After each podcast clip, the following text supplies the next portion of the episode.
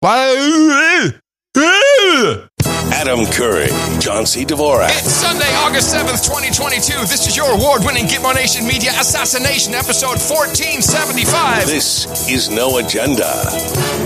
Counting cancellations and broadcasting live from the heart of the Texas Hill Country here in FEMA Region number 6 in the morning, everybody. I'm Adam Curry. And from northern Silicon Valley, where we don't even know what a cancellation is, I'm John C. Dvorak. It's Crackpot and Buzzkill in the morning. Yeah.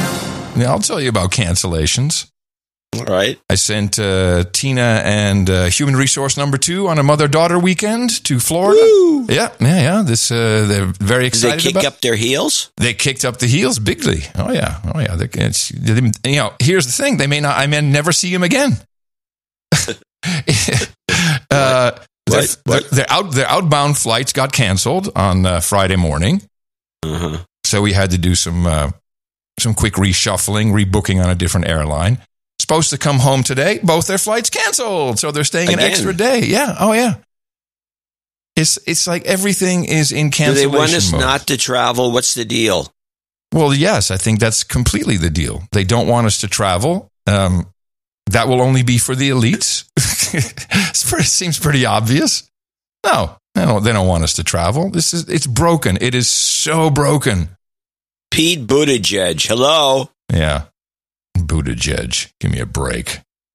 Yeah, yeah, yeah. No, none of that. Well, none of that. And yeah, that's not the biggest problem we have. Obviously, biggest problem we have is uh, we're under another health emergency. Oh. Oh, Oh. You, oh, you didn't know? Oh, well, here it is. Now that this is declared a public health emergency, what changes when it comes to monkeypox? Yeah, it's it's one more tool in our toolbox of, of all the things that the administration is doing to ramp up the response. Right, we just named Tool, uh, tool. two uh, key tools. national leaders to lead the response out of the White House. One from FEMA, one from CDC. Uh, the public health emergency allows us to speed up vaccines and treatments uh, more effe- uh, effectively and efficiently. That's going to be helpful, um, and and also helps us get data better, data collected better across the country. So there's a whole set of tools that the public health emergency gives us uh, that allows us to be even more effective in this response. Yes, tools. You mean tools? Tools like uh, an emergency. That means you can do all kinds of shit, right? When you have a tool like an emergency. The way I see it. So I was listening to some of these reports, and it turns out that anyone who had, before I guess it was 1973 or 74 when they stopped doing it, you had the old smallpox shot, you're good to go with monkeypox. Yes, I have a clip about that. Uh, good news, I suppose, is that there is a vaccine for monkeypox. Bad news, there is more need or even demand in some cases than supply. People born before 1973 in this country received a smallpox vaccine which covers this strain of monkeypox. So that's the good news. There is a monkeypox specific vaccine that is being distributed now across the country. We've had significant difficulty getting it into the country and getting it to where it's needed. And certainly we need more supply. In addition, there's a drug that works remarkably well against monkeypox. Part of the reason the federal government issued an emergency declaration this week is to enable them to accelerate it, to get it approvals, to get it out to the general public so we can use it. Ah, there it is. There's there's an effect. I wonder if it's ivermectin. There's something effective. We need emergency use. We need emergency to get it out there. What could it be? Dr. Zhao, where are we with antivirals? Yeah, it's a very good question. There's one treatment called is? TPOXX. Uh, it is actually a treatment for smallpox. Has not been authorized for uh, for monkeypox. FDA is looking at that, collecting data. The good news, again, our our administration was prepared. Uh, we have 1.7 million doses of that in the strategic national stockpile. We're going to be studying how well it's working. We're still getting that out to people, looking at the data, making sure it's safe and effective. We believe it is. At the All the data data. so far says it is. Data. Uh, and the goal is to make sure that those antivirals continue to get out to people who are infected. Yes, yes. If you're infected, now the, the question, of course, is, is does this really warrant a a public health emergency? Are we overreacting? CBS has answers. Somebody watching right now may think, okay, we have roughly 7,000 cases in the country. Based on what you just said, is this a bit of an overreaction? Are we pulling the fire alarm, so to speak, declaring this massive public health Massive. emergency when it's not as much of a threat to everybody around the country? Your reaction? Yeah, I, I, would say two things. I mean, first of all, thankfully, no one has died, so we are still at a point in this in this outbreak uh, where I, I, do believe that while it is very very serious, believe. it is not something uh, that is reason for widespread alarm. Um, but look, public but look, health emergency gives look, us some tools that lets us look, get on top of this thing. Tools. One of the lessons we learned from COVID, one of the lessons that we learned from all outbreaks, we need more tools. Always better to be a step ahead of the virus, and that's what we're doing here. We're taking this very very seriously. It's obviously affecting a specific community. We're working very closely with uh-huh. that community. I think this is absolutely the right and appropriate approach. It will allow us to give us even more tools to get on top of this virus. Tools. All right, shut up with your tools already. Oh, we need tools. tools. involved. Here. Well, you know the tool is lockdown and other bullshit if they want to use. I don't think he's that's that's the intent. But let's talk to the king. Let's talk. Let's listen to Peter McCullough the infallible king of all things medicine because you just can't deplatform the guy. He was at CPAC, of course. Why wouldn't he be political? Uh, and here's what he had to say about the public health emergency. At this point in time, it's been clear now for a year and a half there is no emergency in the country. A medical emergency is determined by doctors, not by health officials. A medical emergency, like any other emergency, should be easily visible to everyone. No one in this room looks like they're under a medical emergency right now. Our government yesterday declared monkeypox a medical emergency. Dr. Malone has outlined this is in a small, specific group of individuals. It's very easily treatable with a drug we have available to us. And there are no U.S. deaths. This is simply Des. a painful condition Des. for some people that we treat at home or in the hospital. So the medical emergency for SARS-CoV-2 has been over with for a year and a half once we had our treatment approach and the hospitals emptied out. And there is no medical emergency for monkeypox. The fact that an administration has declared that is prima facie evidence that the context of medical emergencies are being used to accomplish an agenda. Aha! You don't Gee, say. Stunning. I, there's a conclusion I would have never expected. So here's a little information on this uh, vaccine, the uh, monkeypox vaccine made by Genius, Genius, J Y N N E O U S, and this is, uh, I think, it's a Danish company. So they've been in the FDA approval process since 2019. It was supposed to be a smallpox vaccine, had nothing to do with uh, with monkeypox per se.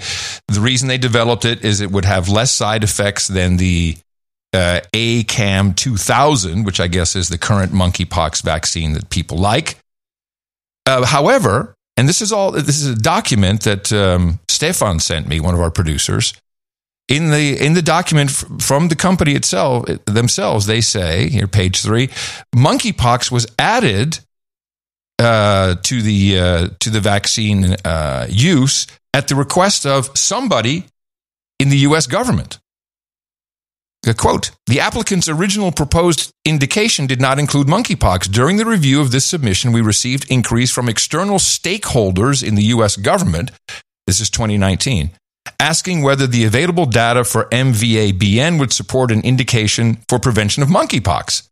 We determined that Im- immunogenicity data for MVBN obtained in humans together with a non human primate data already submitted uh, support the indication for prevention of monkeypox since the clinical and non clinical studies provided multiple lines of evidence that the immune response provided protection against different orthopox viruses and specifically monkeypox in the NHP challenge model. Therefore, we recommended including the monkeypox indication in the product labeling. Interesting that someone brought that up then. I mean, why would you do the monkeypox? We haven't seen monkeypox since when? The 70s, I guess.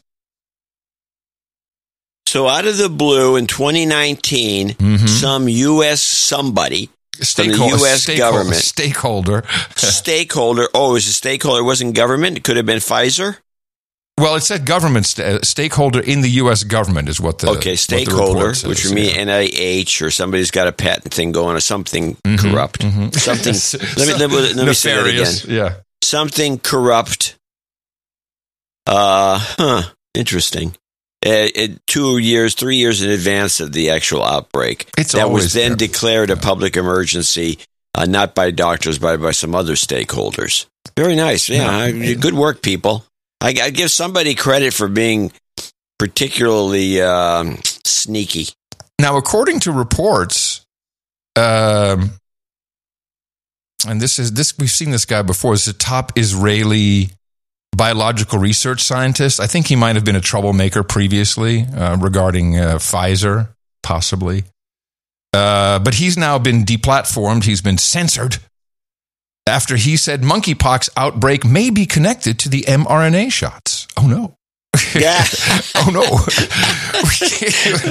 Oh no. We can't be You know, I I have to say with this next report, I had to dive into the history of virology because now now they're really pushing it. So we had the COVID, we got the COVIDs, and we got the monkeypox. Oh, that's not enough. Now we got the polio. After decades off our collective radar, polio has once again reared its head, with health experts urging unvaccinated Americans to get inoculated against the disease. Never have guessed it in a million years that it would pop up again. Officials in New York State confirm wastewater samples collected in Orange County contain the paralyzing and potentially deadly virus. Those tests ordered after a 20 year old man in nearby Rockland County tested positive last month. Experts fear hundreds more are infected. So I would assume that we have people that are positive from it. This latest strain also detected in the United Kingdom and Israel. For decades, polio has only been active overseas, namely in Afghanistan and Pakistan.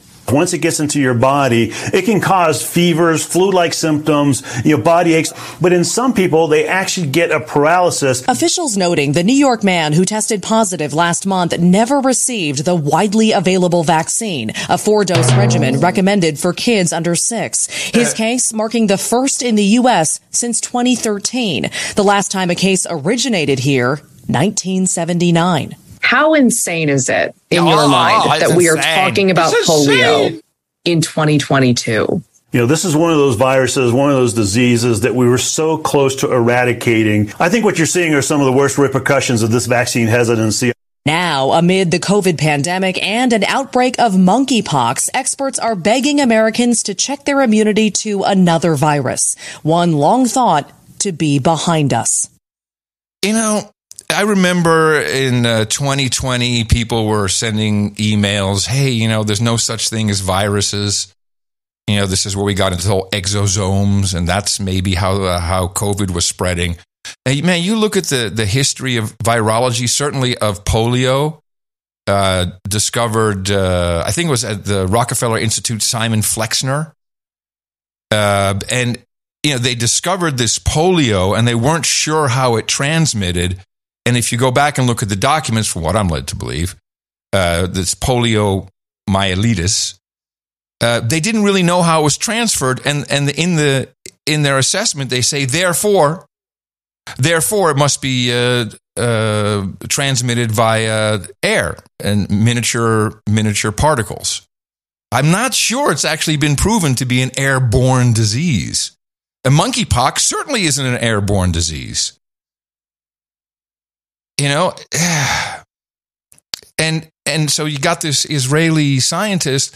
I'm kind of with him. I think that it's possible that people's immune systems are so blown out at this. And you can imagine that uh, you know the man whore, uh, the man whores who have sex with man whores, because that's what we're talking about.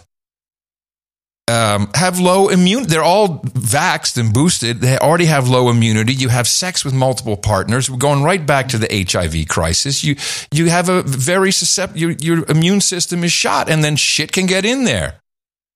Who knows what what could be happening?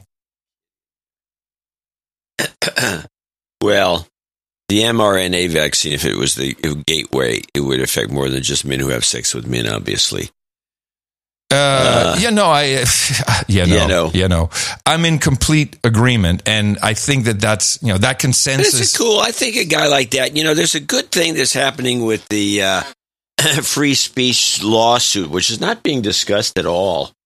Um, Wait, you mean Alex Jones? No, no, that, no. This no, that's being discussed. That's what's being discussed.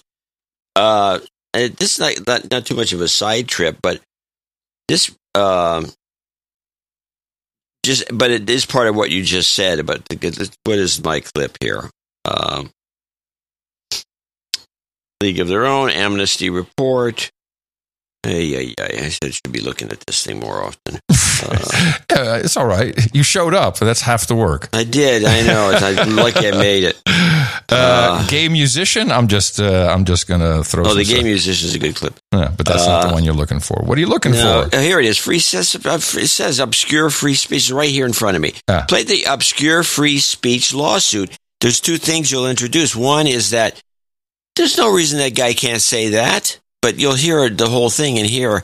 But there's also a new ACLU that's come around. Nobody's talking about it, but these are the guys who are going to take over. Joining us now is Jenin Younes, who is the litigation counsel for the New Civil Liberties Alliance. Thank you for joining us, Janine. Thank you so much for having me. It's Yes, indeed. And now, why has the NCLA joined the state of Missouri in suing President Biden, HHS, and Dr. Anthony Fauci over allegedly censoring COVID 19 information on social media? Well, because uh, this is one of the worst First Amendment violations that I think we've ever seen uh, in this country. The federal government is coercing tech companies and using them in order to co- accomplish its own censorship aims. So the federal government thinks that there's a problem with COVID, quote unquote, misinformation, and it's told tech companies that if they don't censor people who basically disagree with the government's message, then uh, they will be penalized in the form of regulation or other legal action. Uh, the, the federal government can't use private companies to do what it can't do directly. So, uh, you know, we considered this a very grave issue. We actually had raised, had um, similar lawsuit a little bit earlier that was dismissed, although we're still pursuing that on appeal. And we had these four private plaintiffs who wanted to join, and so we joined on their behalf. Certainly, it's a very important topic to discuss big tech and how the information is spread. Now, in July 2021, Surgeon General Vivek Murthy said that big tech companies have allowed COVID misinformation to spread without being held accountable. He said this false information kept people from wearing masks in high risk places, turn down proven treatments, and avoid the vaccine, all causing unnecessary illness and death. How does the lawsuit you've joined address this? Well, uh, Vivek Murthy's statements are part of it. Uh, there are also a number of other government officials or officials within the Biden administration who've said uh, similar things. So Biden's spokeswoman Jennifer Psaki, uh, Alejandro Mayorkas. But then, you know, as we've recently seen over the past couple of weeks, this campaign was even more uh, extreme than we had realized. There were emails from DHS and from CDC that showed that the federal government was basically commanding tech companies to censor people. There's uh, the CDC emails that were released last week actually single out certain people. One of them is Naomi Wolf. Ah, my girl Naomi. No, you girl. She's targeted. No, no. This is this is very interesting. This is a good catch. What is the name of this outfit? The uh, Nas- na- oh. National Civ- National Civil Civil Liberties Alliance or something like that. Hmm. Uh, this this censorship seems to be well, of course, rampant, but it is coming from on high. The UN has made uh, quite the declaration recently. The United Nations has declared war on conspiracy theories, describing the rise of conspiracy thinking as worrying and dangerous, and providing the public with a toolkit to pre-bunk and debunk anybody who dares to suggest that world governments are anything but completely honest, upstanding, and transparent. The UN also warns that George Soros, the Rothschilds, and the State of Israel must not be linked to any alleged conspiracies. The UN has teamed up with Twitter, the European Commission, and the World Jewish Congress to launch the campaign dubbed Think Before Sharing Stop the Spread of Conspiracy Theories. the UN wants Stop you to know spread. that events are not secretly manipulated behind the scenes by powerful forces with negative intent. and if you encounter anybody who thinks the global elite are conspiring to consolidate power and dictate global events, you must take action. According to the UN, if you're certain that you've encountered a conspiracy theory on the internet, then you must react immediately and post a relevant link to a fact checking website in the comments. Don't look over here. Nothing to see here. Ooh, look well, at that's that. kind of interesting. What is Yeah. pre-bunk? You think? I don't know. That's like basically before we You debunk and pre-bunk. What's pre-bunk? Yeah, yeah. Before we release a show, someone would go to Twitter and say, "Those guys suck. They're they're full of shit. They're conspiracy theorists." Before we drop the show, that's, Oh, that's a- maybe. that's a, pre-bunk. Yeah, I think that's a pre-bunk. Anyway, so this woman continues on this little thing, uh, this little report, part two, and and brings out a very interesting point, which she herself is reluctant to discuss. Okay. Single out certain people. One of them is Naomi Wolf, whose Twitter account was suspended shortly after, just a couple of weeks after the CDC is telling Twitter that she's spreading misinformation. So what we're seeing here is that the t- companies are acting at the behest of the government, which makes this a First Amendment issue. Now, would you say that there are any legitimate false pieces of information that could be classified as misinformation that are spreading that should be taken down?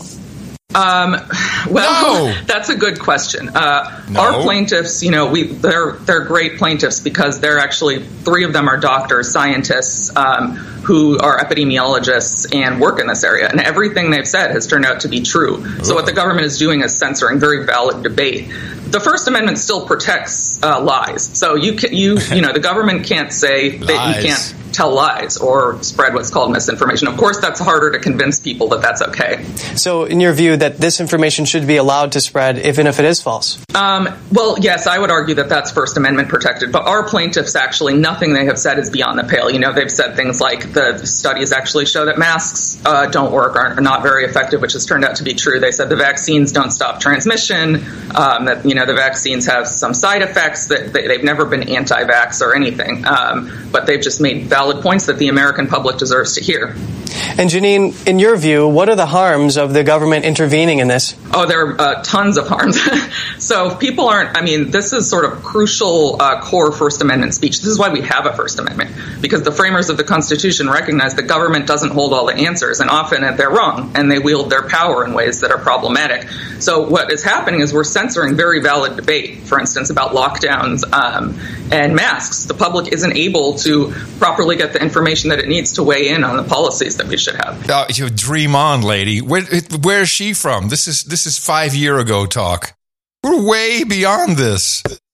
Oh, this is they should not be doing this to government. Are you kidding me? Where have you been? So, so the point is, is that I, I like the way she backs off on the people probably can't accept the fact that lies are protected by the First Amendment, and they are. Yes. But we've gotten to the point because of hate speech and oh, you don't want to hurt someone's feelings and the woke, uh, the woke mentality. That's that's ex- seeped, that's exactly what the Alex Jones trial is about. it's seeped in so deep. Yeah. Yeah, it is actually Alex Jones. It's it's seeped in so well. There's a liable issue, which is sketchy if you ask me, but that's okay. It- but it's seeped into the consciousness so much that she even can't Can't get it out. take it on head on. Yeah. She can't say, "Yeah, yeah, it's fine. You can lie. It's a, it's a free speech issue. You can. That's what the First Amendment protects. It protects your lying." But she can't do it. She's got to. Oh, you know, I don't know. People don't. You know, they're going to be uncomfortable with this, which which means we're we lost. well, yeah, this is this is five years ago talk, maybe even ten. Oh yeah. I mean, we lost what though? Really? I mean, okay, so on Twitter, Facebook, who cares? I I don't think that matters anymore. People, the people who matter are onto it, and the thirty percent that are all in on whatever the government says, they'll just wither away with uh, every bit that Elon Musk chips away at Twitter. It just it's just wilting, wilting, wilting, wilting until no one cares anymore. That's my view. Yeah. Uh, luckily, we still have people speaking the truth. Dr. Ryan Cole, who is a pathologist, and this is the guy who noticed uh, uptick in cancers a year and a half ago uh, at the start of the vaccination campaign. And uh, this video has gone somewhat viral. And you, this. Uh, by the way, I had to find it on Rumble, obviously. And you, the cells don't lie. The blood patterns Hold on a don't. second. You got, you got to hear the beginning here. And you, the cells don't lie. The blood patterns don't lie. The dead people don't lie. And the deposition of the spike protein in tissues doesn't lie. So you can attack me. You don't. You don't have to like me. Uh, I've, I've lost some of my largest clients because they're like, "Oh, you're too controversial." I'm like, controversial. I'm a pathologist. My I don't create a disease. I don't prevent a disease. I am the reporter at the scene of the accident. I report the disease. I am observing patterns. We have definitely seen an uptick of many patterns that are unusual. Pathologists are the quality control of medicine. Attack me all you want, but that's your own insecurity and the fact that you can't come forth with data to counter what I am saying. And I'm not the only one seeing this. Oncologists everywhere I travel now in the country and the world, been in France, been in England recently, pathologists other physicians, oncologists, radiation oncologists, radiologists, they're seeing it. I was on a big Zoom call with a large group in New York yesterday. So one gal was talking to uh, the gal doing her mammogram, and she said, Are you seeing an uptick in breast cancers? And she said, Are you kidding me? We're seeing tons of 20 and 30 year olds coming in with breast cancer, and about 99% of people in their population are jabbed. And so a radiologist here just across the state calls me and says, I just saw two high grade breast cancers in 31 year, uh, two 31 year old women four weeks after their booster. And chair of oncology at a large hospital in Florida just a month ago said, Hey, doc, thanks for speaking out. I usually see uh, uh, an aggressive brain cancer in a young patient about every decade or so. I've seen five in the last month after the boosters. And so, left and right, wherever I go, the medical community is starting to speak up and confirm what I'm seeing. In England, uh, a week and a half ago, same thing. Uh, doc came up to me, a doctor from Ireland, doctor from England, nurse who's been in medicine for 30 years. They're like, hey, we're seeing it, and it's in young patients, and it's aggressive, and we have patients that have been cancer free for three, four, five years. All their scans are clear, they get that booster, and now they have stage four disease again. So, you know, they can censor. that, that's a real, actually, that's a great clip. But you know, uh, I like the way he says, you know, they're doing, doing okay. They get a booster. Boom. Boom. You got cancer, stage four. I mean, so the point is that, yeah, they can censor all they want, but we'll still have Rumble. We still have podcasts. Rumble. Rumble. I mean, it may only They'll be. shut down Rumble. They'll shut down Rumble before the end of 2023. Right. But there's still well over a million people who listen to the best podcast in the universe. You know, they might, might t- take some learnings from this. Maybe. You know, so we're, we're getting stuff out and that's good and and man, it's to a few. Again, I, I I'm I'm really becoming very convinced that this is all just an immune immunity issue. All of it. It's you know so the vaccine is not cancerous, but you know you, your immune system gets blown out, and then other stuff starts to take hold. We know if you really crank up the PCR cycles, you'll find everything in everybody. Every single disease known to man is in you, as long as you look hard enough. Uh, but the one side effect that everyone has heard about with heart issues, clotting, myocarditis, pericarditis. They have a novel way of explaining this problem in Australia. Thousands of home defibrillators are being rolled out in Australian homes with hopes that one day every household will have one. They weigh less than half a kilogram. They're easy to use if anyone suddenly collapses. Oh! Every year in Australia, around 25,000 people go into sudden cardiac arrest. That's a 80% of those happen at home, but less than 3% survive. Sudden cardiac arrest is sudden, instant, surprising. You need something immediate because after 10 minutes, it's virtually impossible to bring you back. So there's a whole promotion uh, going on in Australia. Get, get, you need a defibrillator at home. Everybody should have one. Why not? Makes so much sense. I find these things to be Where's those commercials here? It sounds like an opportunity. Ooh, exit strategy. That's what I'm thinking. We could sell them in your car. You could have them in your home. Oh yeah, that plugs right into the, uh, the cigarette lighter. Yes, yes. How about just uh, uh, a backpack for kids?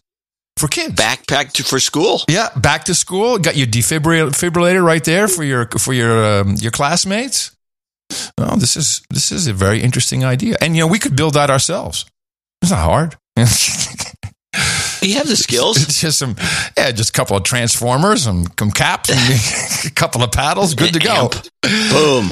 So, uh, something also good for a party. Party. It's parties. a great party favor. Yes, it's great for parties. So, something that we were talking about when the vaccination campaign just started was you know, we saw could there be an uptick of accidents, traffic accidents, air um, air travel accidents, because maybe something is happening to the vaccinated. And I, I think we were skeptical because it didn't seem, you know, if you're looking for stuff, you'll find a lot of planes getting into trouble, not necessarily making the news all the time. But now, this past weekend, has been insane on the vaccident scene. Here's this actually this one came in from the clip custodian. I didn't even put it in my montage. Now to a terrifying scene out of New Mexico. A driver plowed into a parade route, leaving several people injured, including two police officers. Uh, but here's a, a quick little mini cut. A multi vehicle crash at one busy Rialto intersection, leaving three people dead Monday evening. New video shows the moment one of those vehicles is engulfed in flames as first responders rush to the scene. Watch. About 10 seconds after the light turned green on Slauson, the driver of a speeding Mercedes Benz zooms through her red light on La Brea. An eruption of car parts and flames as the five cars involved finally stop moving. Heard was a crash, an explosion. It was just a big explosion, and the flames like went over my whole car. The flames went over the car. Actress Anne Heche is seen flailing around on a gurney as firefighters put her into an ambulance after crashing her car into a Mar Vista home. A nearby ring video captures the star's blue Mini Cooper flying down Preston Way around 11 Friday morning. And then, moments later, you hear the car crash into this house on Walgrove Avenue. Authorities say she blew through a stop sign at a T intersection and instead of going left or right, continued straight, hit the curb, went airborne, and flew into the house. Her car burst into flames, which quickly engulfed the residence. I mean, every single one of these is similar. It's someone at, at high speed, not stopping at a stop sign, intersection, or even a T. That was Anne Heche? Yeah, she's apparently severely burned. So those are four different reports. That's Ellen's uh, first girlfriend, wasn't it? Or yes, it was Ellen. Yes, when Ellen came out, uh, Heche was her uh, her girlfriend. Yeah. But these are four. Di- so three of those in California, all this weekend, and they're and they're all the same. And then the other one with the parade route. Something's going on. These are not your typical accidents where people just go. I mean, you should see the video. It's just full I saw speed. the video of the parade route guy. Yeah, well, the one that goes to the intersection is just bam and you know, immediate flame is crazy. It's really, really nuts. So, mm, Well, mhm. Yeah. That's interesting. Yeah. Well, I mean, normally you just say, well, these are, you know, accidents happen and there are all kinds of them, but you start ganging them up and they're all very similar in the style. Uh, maybe there's something to it. well, I think that uh, if I were if I were to look at the grand scheme of things, it seems pretty obvious to me that the pharmaceutical industry, the food industry, uh, by default, the the banking, the the money industry, they all want less of us. They just want to kill us off as best they can. seriously, though, they seriously and they want to do. think bankers would want more of us. I don't get No. that, the, the thinking. No, no, no, no. I, the, the bankers are just along for the ride. I don't think they're a part of any strategy per se. They just want to be rich, and they've succeeded very well. Do you know Dennis Meadows? Have you ever heard of him? He was um, Dennis Meadows, a scientist and emeritus professor of obviously University of New Hampshire, whatever. Uh, but he wrote he was he wrote the book The Limits to Growth. Uh, and I think this was you know back in the uh, back in the the population bomb days.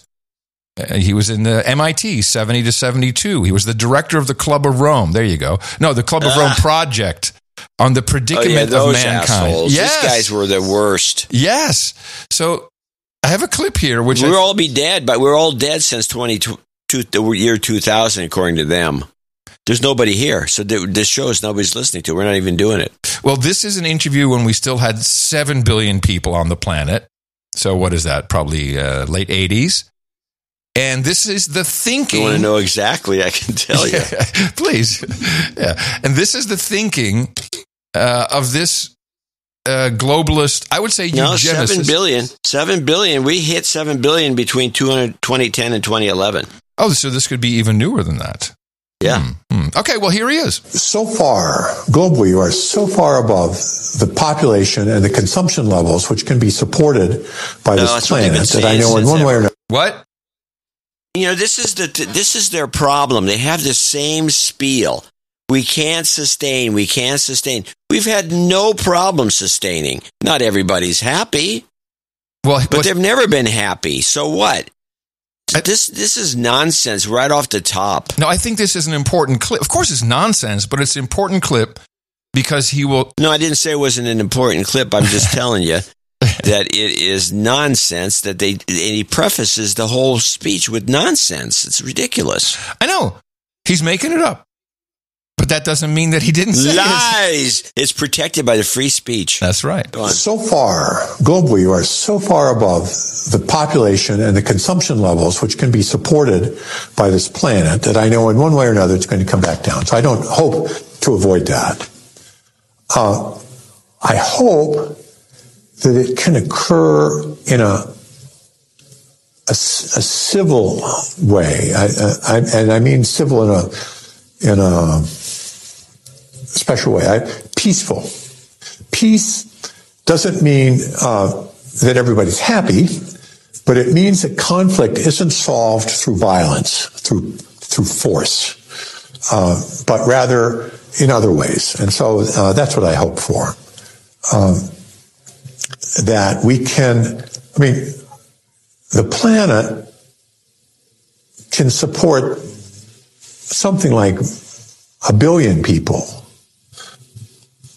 maybe two billion, depending on how much liberty and how much material consumption you want to, to have. If you want more liberty and more consumption, you have to have fewer people. And conversely, you can have more people.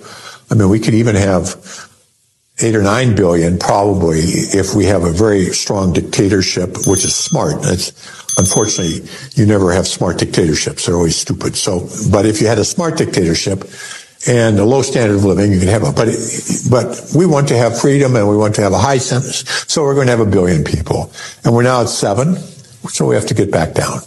I hope that this can be slow, relatively slow, and that it can be done in a way which is relatively equal, uh, you know, so that people share uh, the experience and you don't have a few rich, you know, trying to force everybody else to, to deal with it. So those are my hopes. I mean, these are pretty pessimistic hopes, you know. All right. So here's my takeaway from this obvious eugenicist. He just believes that there's too many people. And uh, now he's not really into the eugenic side because he wants to reduce the human population equally. So everybody, no, you can't just live longer because you got money. So, you know, virus is a great way to do that. But maybe even more important is his realization that if we can't slow people down, we need to have a dictatorship. And he says several times, a smart dictatorship. And I think that is what is going on now. While we're trying to figure out how to reduce the human resources by debasing their, our food, as an example, you know, how many people have shown those pictures of the 1970s versus today and the, and just the body shapes of the American population and then wonder why. Um, you know, he's saying, well, we should have a, a smart dictatorship, which to me is QR codes, you know, tracking, all of this shit. I think this is the program. Figure out a way to kill people humanely, slowly. You don't want people to notice it. You know, just have a couple people drop dead of a heart attack or some blood clots, you know, drive through the, the, the intersection, you know, get cancer. To me, uh, this is the epiphany I've had. They, they're killing us. And it's, and it's well underway and probably unstoppable unless you opt out on a personal level. What was this epiphany? When did this happen? It happened after I saw Bill Maher. I think you have the clip actually. Well, the clip I have of Bill Maher is a uh, is a is a is one of the offbeat clips where he's fat shaming. That's somebody. exactly the one. That's exactly the clip. That's the one that gave me the epiphany. You've had okay. I'm going to stop here. This is bullcrap. You've had this epiphany for as, almost as long as I've known you. No, I didn't realize. I know what I didn't realize is the food part. That part I hadn't figured out. And that's what Bill Maher, all of a sudden, he goes, Oh, look at this. I'm like, Oh, I see what's no, this is happening. different. I'm sure this is not the clip you're thinking of. Okay, what I what I saw him, he had a whole rant about how fat people are, and and that we have forty percent of the Americans are obese, and he Yeah. and he sits there and says, "Hey, man, eat less cake," but that's not the problem. That's my epiphany.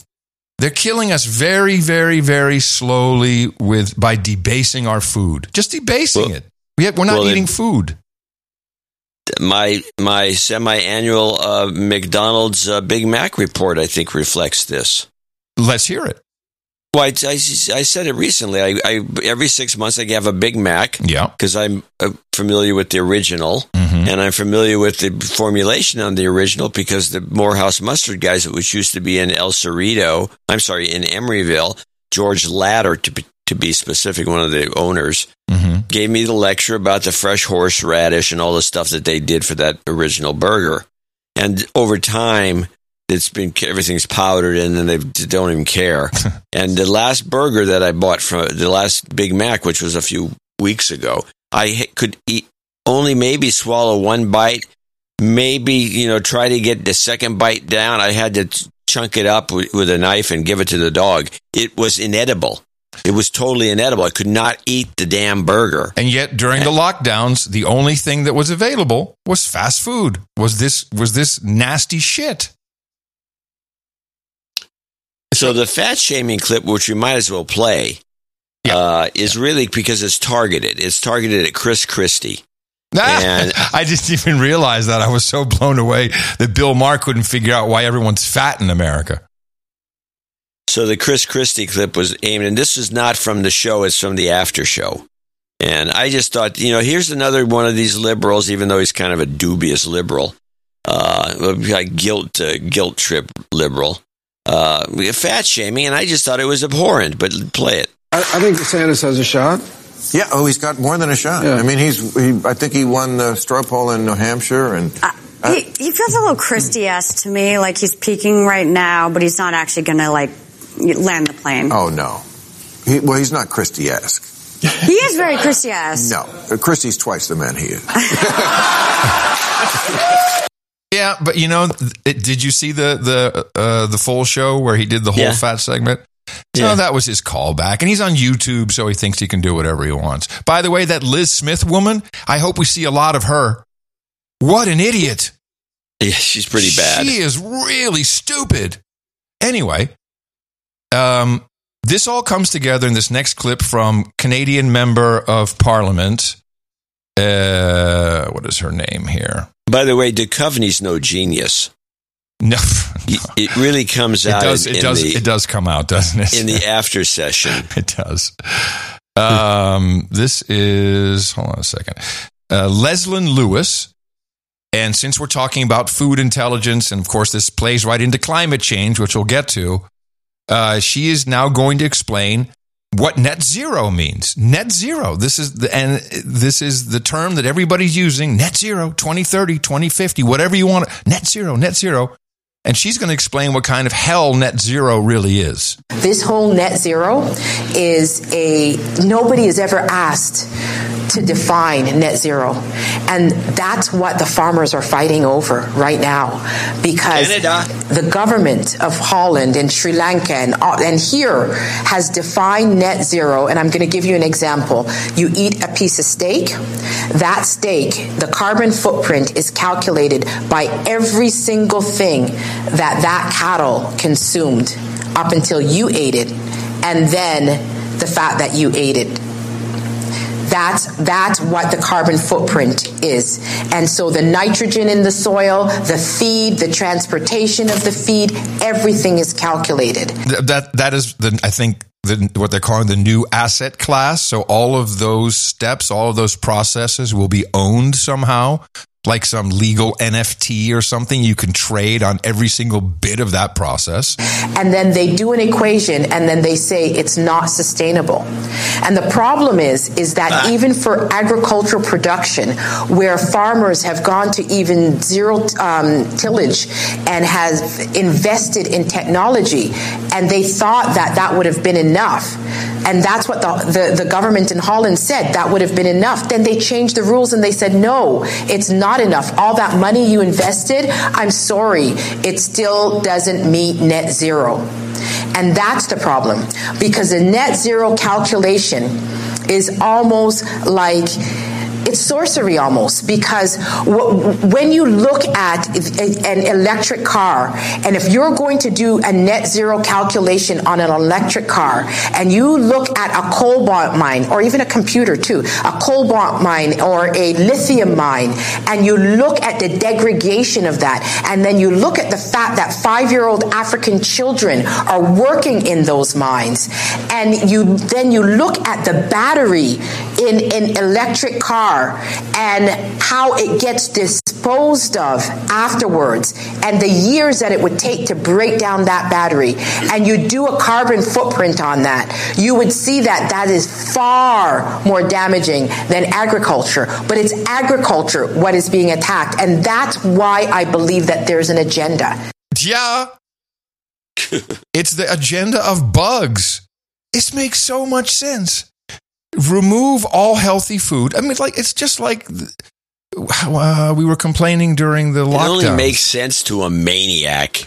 during the lockdowns, there was not a single person said, Hey, here's what you can do to strengthen your immune system. Make sure you get a little bit of sunshine or maybe take some vitamin D. No, instead, we're eating processed shit that has no nutritional value and we're f- jacked on pharma.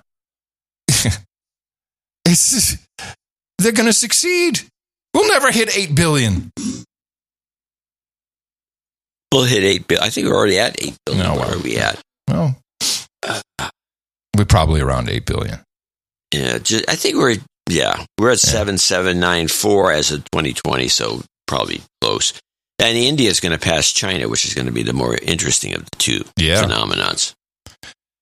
Uh, anyway, so did you see uh, the the climate uh, the climate crisis emergency in Washington D.C.? No, no, I didn't. Brief me. Yes, Washington D.C. lightning strike that killed three offers climate Oh, I warning. have the clip. I have the Uh, clip. oh, does it offer a climate warming? Warning? I cut it off, but and I think it was from NTD, so they don't do that. But Uh, somebody got hit by somebody. I thought it was like it seemed like uh, they were testing some gear, and uh, it's five G. Hey, th- th- but this is it was that five G is really powerful. This is Reuters. WTF? Oh well, this- mine's WTF? What the fuck? Lightning in DC. Police say the two people who were critically injured in a lightning strike outside the White House have died. Wow, gee, I, I have a better clip than that about the lightning. Well, I, it was only the, it was a short five second clip for the reason that it was just outside the White House. Yeah, hold on. Overseas tonight, a devastating lightning strike in Cuba. Oh no, that's uh, Cuba. Um, but the, Reuters says the lightning strike offers a climate warning. It's climate change. Yeah, these are climate change victims. Scientists, right here, and, and you can fact check it because it's Reuters. Scientists say that climate change is increasing the likelihood of lightning strikes across the United States. After lightning struck at a square near the White House, leaving three people dead and one other in critical condition. The hot, humid conditions in Washington, D.C. on Thursday were primed for electricity. Really? That's interesting. So, there you go. It's climate change. Yeah, okay. Yeah. There's never been lightning strikes before. Uh, one more um, food climate change clip here from New Zealand. Uh, everything is starting to, to lock down, just like in the Netherlands with the farmers. funny story. So, you know, the Netherlands, we now know that the whole idea is to reduce the farmland, to take the farmland to build 900,000 homes to start this tri tri state cities project, uh, which uh, brings the Netherlands, Belgium, and parts of Germany into one mega city, as you would call it, a bedroom community. Uh, here's the rub, though. Uh, uh, where they're building those 900,000 new homes in Holland, yeah, they won't be allowed to have cars. so the minister has come out and said there will be no cars in that area. We'll have great transportation. Yeah, you can't have a car. No, can- no car. No car. Wait a minute. How No. many? What was the number again? 900,000. With no cars. No cars. Mm-hmm. Oh, I mean, now this is where they, you know, they they get they try to get away with stuff. This is typical. Let's see what we can get away with. You're going too far with that one, Bill. Oh, no, no, I think I you guys now they, they bought into this, they'll buy into that, Now and they- so now no cars. Sure, I mean, it's so severe that Spotify won't even play the cars in the Netherlands. I mean, I'm just telling you, it's, it's so bad. Hey, Whoa, you got a writer now. Yeah, I know. Here's New Zealand. With a population of just 5 million, New Zealand's carbon footprint is relatively small. Its hoof print, however, is through the roof. And now, in a world first, New Zealand farmers will have to pay a tax for every one of the methane emitting 10 million cattle and 26 million sheep that roam the scenic countryside. The farmers will be able to mitigate their tax burden if they lower emissions by modernizing their operations. Modernizing. Where the program could fail is if farmers pick up and move their operations to another country. When you shut down farms and they go someplace else, then that doesn't mean that the demand for these products that these farms used to produce all of a sudden ceases to exist. The demand is still there and will be satisfied by somebody else elsewhere in the world. And that means that emissions will simply shift from one place to another. Cows and sheep are ruminant animals, meaning they have four chambered stomachs that act like fermentation vats that create methane, 95% of which comes right out of their mouths. As far as greenhouse gases go, methane traps up to 36 times more heat in the atmosphere than carbon dioxide does. And that's bad. But while the carbon dioxide we emit today will stick in the atmosphere for centuries, methane dissipates in far less time. The good news is that methane is short lived. It only lives about a decade in the atmosphere, and then it's killed, it's destroyed. New Zealand is hoping for the kind of success seen in California, which has reduced the methane produced by its dairy farms by 30%. However, California did it through incentives, not taxes. Yeah. Well, we have all kinds of incentives. The Pope uh, sent a letter to the EU Youth Youth Conference and uh, said, "Hey, stop eating so much meat." the Pope. Yeah, not only that, but he's from Argentina. Right, like Meat Central. Does Meat Central. Yeah. Go And so retire he's like- already. he's, the guy is a bad guy. Yeah, This it- is not a good pope. I know. I'm sorry I called him. But he's retiring soon. It's done, which I also called. He's retiring. Which is kind of odd. Of course it's odd. I guess it's a new trend in the church for the pope to come in for a while and then quit. well, no, it's it, this will usher in the the Great That Reset. the Antichrist. No, well, I don't know about that, but the Great Reset for sure. The Queen dies, Joe Biden dies, the Pope resigns, new round, new chances, new leaders. Question is, who's it going to be? And how is Joe, by the way? Is he he's on day seven now of uh, COVID still? I don't know what the latest is. I think he's voluntarily locked. They still want the, doctor still won't talk to, or they won't let won't, Won't let they the doc- yeah. they are the Valerie Jarrett won't let the doctor talk to anybody because he has to answer questions. Yeah, and he doesn't want to say anything because I guess Joe's got other issues. Oh, really? He, he seems Well, he said he had cancer in those old clips. he seems quite healthy. I don't know. He seems quite spry. He does. Let's play a couple of Biden clips, get him out of the way. All right, please. Here is an interesting one. I thought uh, uh, this is just this Biden talking about his granddad as as a football player. We know, there's an old expression, a baseball coach of the Dodgers years ago, Leo Durocher said, I'd rather have Lady Luck sitting on my bench than skill. My grandfather was an All American football player at Santa Clara in the turn of the century. You say, no, I'd rather have luck and skill on the bench. So his granddad was a football player. I don't know his position, but he was at Santa Clara, which is a small school in California around 1900. And uh, there's no way he was an All American. That's a lie. Oh, his grandfather? Yeah, there's no way. That's not possible. I would like to see some doc. I, I tried to find the documentation that he. I saw his picture. I like but how I couldn't like, find it. This "What? is a lie. A Nobody lie." calls him out on his lie. Well, you, you just did it. Well, way to go. Here's another one that's interesting. This is uh he's describing here his home life as a kid, and I thought there was an interesting little tidbit in here. Like I said, I was raised in one of those households where when the price of a, a gallon of gasoline went up, it was a topic of discussion around the kitchen table. We weren't poor. We were just typical middle class family in a three bedroom house with four kids and a grandpa. But all kidding aside, it was we lived fine. What is What's he, all what is he kidding saying? aside? Oh, um, yeah, not a joke. What's he kidding about? It's not hyperbole. That's right, Jack. It's all kidding aside. So his granddad, which may have been the football player, was living there. Maybe. Mm-hmm. Maybe. I don't know. He didn't say which granddad. Uh, okay, so he's talking about. I was not. I'm not nearly as old as that guy, but I would say I don't remember as a little kid my parents ever talking about the price of gasoline at the dining room table. Do you remember your parents ever talking about the price of gasoline? It's bull Oh, crap. Okay, hold on a second. My mom had severe financial trauma issues, so things did come up. Yeah, and you know what? You know when it when it really hit, and it wasn't per se about gasoline. When we were just living in the Netherlands, and my my dad was being paid in U.S. dollars, uh, and the exchange rate was completely out of whack. First of all, there was ninety five percent income tax. And because of us being paid in US dollars, we weren't getting enough Dutch guilders or whatever the problem was. And I just remember my mom always looking terrified about a change in um, uh, in the exchange rate.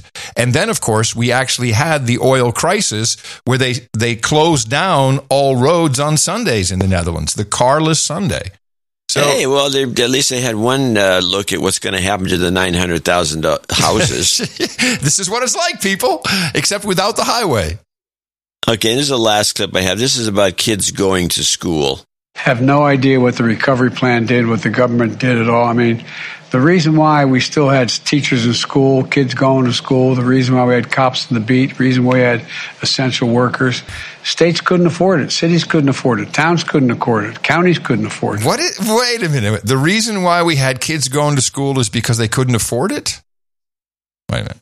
Let me hear this again. He claims, I'm going to tell you the backup on this. He claims that the Recovery Act that gave through a couple billion, Oh. a ah. trillion into the population was right. because for some unknown reason, nobody could afford to pay the cops, even though they were paying the cops fine until COVID. and, and so the recovery, which has caused the inflation, he's saying it didn't cause the inflation. Right. Uh, and that's why kids are still going to school. Kids didn't go to school. The kids were kept out of the school, except the private schools where they still went to school because the private schools were outside the system. But no, that's bull. This whole thing is a lie. Now, I may have some insight into what happened to our president. Uh, the sometimes spokeshole for the White House, typically Pentagon, but now he's teamed up with uh, Karine Abdul Jean Pierre von Claude Van Damme. He's ready to pounce. He's he's ready to pounce. He was asked a very interesting question about the president's COVID status. President Biden uh, may have began to have may have begun to have symptoms about four days after returning from Saudi Arabia. Has the U.S. government ruled out the, uh, the possibility that the Saudi government may have deliberately exposed the president to the coronavirus? I love this question. Did the Saudis infect Biden deliberately with the coronavirus? Has the U.S. government ruled out the, uh, the possibility that the Saudi government may have deliberately exposed the president to the coronavirus? I, I think I should re- refer to Karine on that question uh, in terms Oh, of talking about the, the buck. president's. No, no, no. He's, she was she was like uh, she's deer in the headlights on this. Refer to Karine on that question uh, in terms of talking about the president's medical condition. That's out of my scope. But but but but but but but I, but, I don't know but, where but. this idea is coming from. I, I don't know what prompted you to ask it that way. But the idea that a foreign nation state would would deliberately try to infect the president of the United States with a virus is just ludicrous. Just absolutely ludicrous. There's nothing to it, and it should be treated as the as the ridiculous uh, idea that, that it is. It's crazy. A nation state would never do that. Wow. Never. What a bunch of bullcrap that is. Never. No. And the Russians never have the umbrellas with the pricker. Yeah, we wouldn't ever try to get an exploding cigar into into Fidel Castro's box. We'd never try to give Hugo Chavez cancer. That would be crazy. No, No, nation state does that. No. What was the other one? There's another. Oh, uh, during the the um, uh, the church commission, crazy to think that the CIA has a dart gun that can give you a heart attack. No, it's crazy. yeah. They held that thing up in Congress. They showed Yeah, the look gun. at this. He did. look at this. Hey, look at this. Yeah. No, no, no, no. There'll be none of that. Well, you know what? Here's another crazy thing. I, I wasn't actually going to play this, but it now comes into play. There's a guy who went on a, they may have captured him at this point. He went on a shooting spree in uh, Ohio, uh, killing, I think, four people. His name is Stephen Marlow, and he left a, um, uh, an Instagram video explaining what he was doing, and, uh, and of course, that he's not crazy. So, mom, dad, Kevin, Carrie, Brendan, um, I just want you to know I love you more than you will ever know. Um, I could not have asked for a better family. What you cannot comprehend is that we have been attacked by this weapon our entire lives, and the attack against me personally is one of the most vicious attacks a human being um, has ever faced. I have tolerated the most inhumane torture in hopes that the FBI and CIA would come to my defense, but they have failed to come to my aid. My only hope is that you come to understand what has happened here. When the world realizes what has happened, there will be justice, but I cannot sit by and be a victim any longer, and I refuse to sit by and do nothing while my nieces and nephews and the rest of my family are operated on with mind control. Our thoughts are not private. It is disgusting and it is cruel. I will be launching the first counterattack against mind control in human history. I want to be very clear this will not be an active shooting event. I will be executing some of the people responsible for activating shooters. Um, if I happen to survive, please visit me in prison, if only to see the same man you have always known, rather than the victim of some mental disorder that does not exist. What you may not understand is that I will gladly die to expose this, and I will gladly die to help one other victim discover the truth of what has happened. If I can help another targeted individual fight back against telepathy, then the sacrifice will be well worth it. To any TIs who read this, understand that your attackers use the form of ventriloquism I describe in the paper to move your thoughts, but your thoughts can also move their mouths. To my friends in Chicago, Lexington, Dayton, and all over the world, get this email out to everyone you know. The most horrific weapon ever made is being used on human beings, and if you ever learn the truth, you will understand what I did here to protect myself and my family. Get this out to other TIs, other voice hearers, so the world has a chance to fight back. Um, to my family, especially my nieces and nephews, I want you to understand that what I do here, I do for your future, and hope that you can live a life free of mind control. Wow. Wow. Wow, that's a good catch. I never heard this. I just found out about it myself, and you know we have. Well, they've been they, obviously they've been keeping some they they've Right. been keeping it suppressed. I'm giving you a clip of the day for digging that thing up. Clip of the day. And we've seen like the shipyard. Well, wait, the- bef- yeah. Well, I mean, be, before the, any analysis, Mm-hmm. exactly who were the people he killed? Uh oh, I have it here somewhere. Uh, that I, hold on a second. Where's my videos? Uh, I will have to find it for you. So it's somewhere here. Uh, I don't know. I don't off offhand. I don't know. Seems important. Yes, it does. Now that you mention that, I, but I got my clip of the day already. So who gives a shit? Yeah, damn it. But we have I go. Otherwise, it would have been ah. I would have given you a clip of the day. so, but the point is, he sounds reasonably together, and Sounds very together in a science fictiony way. But we've heard a lot of, and I don't know if he's former military. That wouldn't surprise me because you know we had the Navy shipyard. You know the guys did the same thing. Voices in my head. We've had you know let's let's remember the um, the embassies that have people have been targeted and they're getting migraines and other things, and MK Ultra, which was real, the real program. So who knows? Who knows? Well, that's where I'd be interested to see who he shot. Uh, I'm going to find. Well, he said he's is, targeting his tormentors. Yeah. So we'll we'll find out. We'll find out. Uh, well, since we're on conspiracies, want to do a, a couple real quick? Uh, yeah, nuts. what happens? I kicked a keyboard. Uh oh. And then I erased a. Uh, An important document. A donation note from someone. Can you do a, a control Z? I just did it, and it didn't come bring it back. No, I hate it when that happens. Uh, I'll just make sure you have to read this one. okay. Uh, Dan Crenshaw here in Texas. Oh yeah, your buddy. Ah, I think it worked. Got it. So Dan Crenshaw um, really fell out of favor during. Everybody the, hates him. Yeah, yeah. They call him. What does uh, Alex Stein call him? Uh, Eye Patch McCain, which is very rude. Yeah, Eye Patch McCain. Eye Patch right. McCain. Uh, you know, I think the, the the some of the problems that people had here in Texas was uh, he wanted a centralized vaccination uh, database and registry. And then he showed up uh, as, or he shows up as a, a, World Economic Forum young global leader.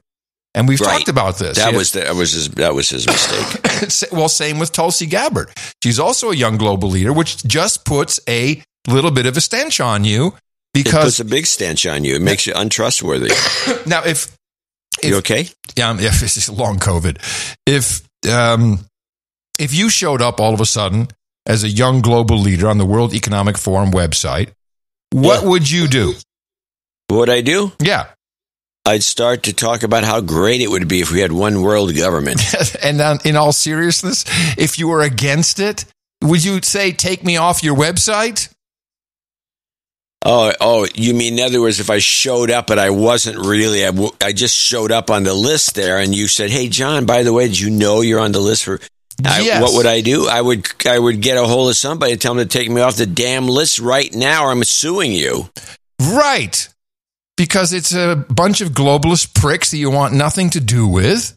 Yeah, it would be bad for this show, that's for sure. Yes. And so, you know, you'd make a big deal out of that. And um, now I can see where other people would be like, oh, I'm so honored. Oh no, there's plenty of people that would think it was cool. Well, let's see what Dan Crenshaw thought. So, the latest conspiracy theory about me, and look, there are many, and they're kind of hilarious, and you, people love to click on them. One of the latest ones is that I'm secretly part of the World Economic Forum.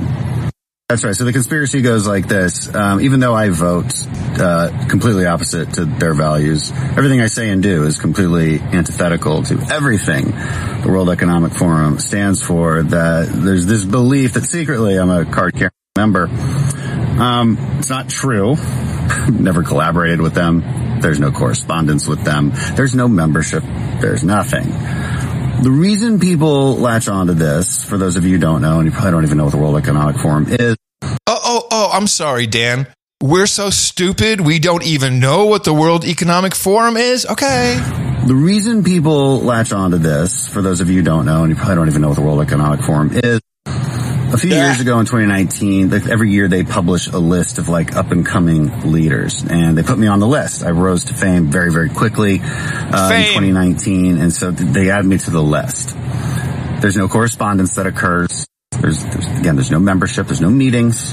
Never been to Davos, and I think we need to put the conspiracy back in the box where it belongs.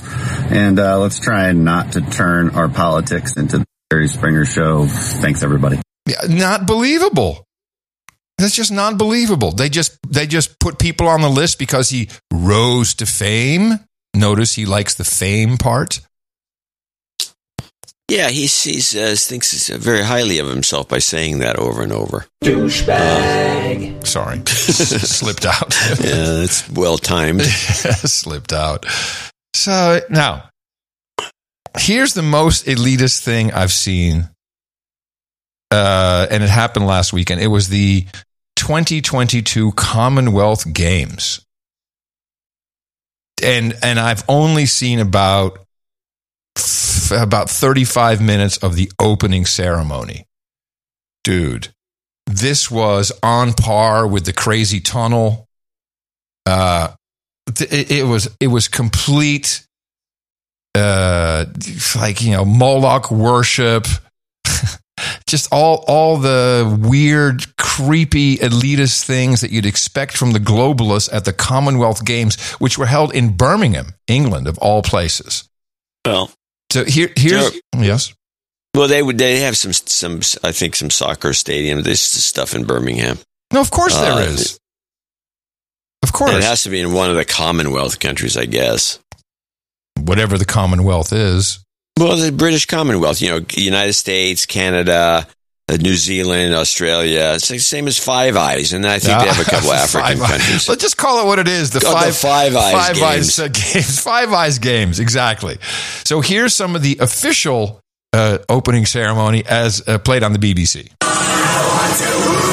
But of course, for all the colour and noise, the characters, the invention, there was a dark side to the Industrial Revolution, a darker side to the bull ring. The beat pounds to remind us of the relentless drive of industry, they drag a beast, a bull, 10 metres high. And enraged by injustice, the bull breaks free and causes pandemonium.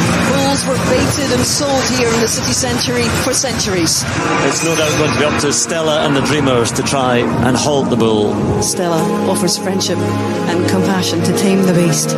Then they got women, you know, pulling chains in Oh chains. my God! By the way, I want to make before somebody starts writing in, the United States is not part of the English British Commonwealth. No, no, that would- but they are part of Five Eyes. I'm going to continue. I like the yeah, Five no, it Eyes sounds games. disgusting. It sounds totally uh, satanic. So now here's a little piece from Rumble where someone did what I always want us to do live, and they did their own commentary over the Commonwealth Games. Link in the show notes. The 72 Dreamers are on their way to Brum, and we have liftoff for the 22nd Commonwealth Games. We do indeed, Hazel, and it's so great to hear the story of young Birmingham lads like Kadal Budali. really, really is the second city of Ali, England. Who whispered his hopes and dreams. He went on to represent the refugee team at the World Athletics Championships in London in 2017. Racing Thank you, Andrew, for finally mentioning refugees. We haven't spoken about refugees here since we mentioned Kadal Budali Well, the last two one years second we've ago. been Locked down in our houses, our villages, our cities, and our countries. Now we can travel again and meet up in new neighbourhoods. In fact, we're building a new neighbourhood here. How's this for a courtyard of the Commonwealth? Really is perfect scene in Birmingham here. Weird flying houses, strange dancing, celebrating the United Nations refugees Kadal Budali. This really does say the Commonwealth Games. It really does. Tower of Birmingham now. Sorry, I mean the Tower of Babel. Weird drummer, purple, strange graffiti. Lovely to see the crowd looking stunned and bewildered in the background as the satanic ritual continues on in front of the beautiful Tower of Babel. Oh, man. 72 houses, Stella and 71 other dreamers are brought from around the world, around the Commonwealth to Birmingham, representing the 72 nations competing. There you go. We need to do some of that. Yeah, the British understatement makes it work well with this, something like what you saw there. I should go look at this. This sounds terrible. Oh, it's fantastic. And it's actually disgusting. I think these people should be ashamed of themselves, but what are you going to do? Uh, they have no shame. They have no shame. No shame. No shame. No shame. No shame. How about a little bit about Ukraine before we uh, move Oh on? yes. Oh yes. I'm very excited about Ukraine. I have I have stuff. Well, I got a, a series of clips here, and most of them involve the Amnesty International report saying they're a bunch of pricks and assholes and, and, and criminals. what? What? And so uh, Next, you're going to tell me they got Nazis up there.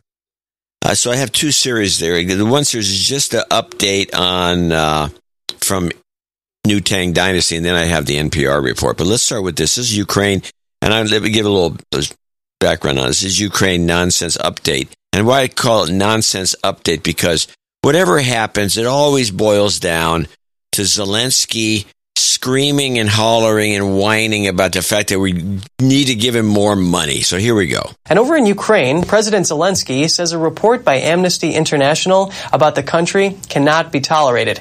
He says the report equates the victim and the aggressor. The human rights group accused Ukraine of endangering civilians. It says Ukraine based its troops in residential areas during Russia's invasion. Kiev likened the report to Russian propaganda and disinformation. The report said amnesty workers saw Ukrainian forces establishing bases and operating weapon systems in residential areas. That's during their visits to several frontline areas in Ukraine's east and south from April to July. Zelensky made a televised late night address. He said Russia had deliberately targeted civilians, and he mentioned many atrocities that he said have been committed by Russia but have not been included in any reports. The Ukrainian leader also asked the European Union to release $8 billion for Ukraine that's currently blocked, adding that Ukraine cannot be held hostage to their indecision or bureaucracy. Zelensky's coke dealer needs some the money. So they can't be held hostage. So give us the money. Hey, hey, hey! I can't be held hostage. Give me the money. That's right. What? Wait, wait. What? Let me get. Let me get the logic. No, he's he's over his skis, man. So here we go with the actual an in depth, a little more more in depth. This actually is only part of the longer uh, bit they did on on uh, NPR. PBS because or NPR because they were concerned, you know, that this may be unfair. This Amnesty International report because it's you know targeting these poor Ukrainians who are just doing what they have to do. But so let's go. Amnesty Report one. On Thursday, the human rights group Amnesty International published a scathing report accusing the Ukrainian military of stationing its troops near civilian areas in ways that may amount to war crimes. Almost as quickly as it was released, Ukrainian and international experts condemned the report as misleading. Joining us now from Kiev is NPR's Julian Hayda, who's been following this for us. Welcome. Hi, Daniel. First question, is the Amnesty report credible? Well, critics from Ukraine's president on down say that the report amounts to disinformation. And Amnesty's own Ukraine office says that the foreign-based researchers glossed over critical information that can be easily manipulated or misunderstood. Now, I don't think there's much doubt that what the researchers saw is technically true, that there are situations where soldiers are quartered in homes next to civilians, that Ukrainian troops do spend time inside of vacant hospitals and schools and so on. My colleagues and I have even seen some examples of this. Hmm. And that can hmm. theoretically set a bad precedent where Russians returning fire might miss and kill some bystanders. Amnesty says Ukraine should do better at evacuating civilians from the areas that they're operating in, uh, but Ukraine's defense ministry says that they've done that. Thousands of people either can't or won't leave. Mm-hmm. Yeah, it sounds like this guy's not. Uh, it's almost as though it's like you have to. No, we have to take the side of Ukraine on this. So soften your soften the blow.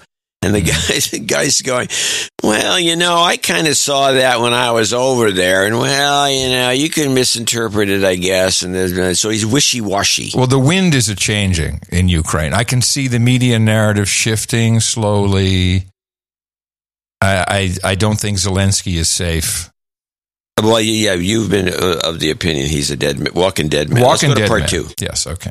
Walking if dead man. what the Amnesty researchers documented is true, as you say, what is the criticism against the report? Yeah, so the criticism mostly comes down to what the report doesn't say, as opposed to what it does say. The report implies that Ukraine may be committing war crimes and says that soldiers' actions might be interpreted as using civilians as human shields. So I talked to the report's author, Donatella Rovera, who's very well known in this area of human rights research. And she Uh-oh. said that being in schools and hospitals isn't strictly against international law.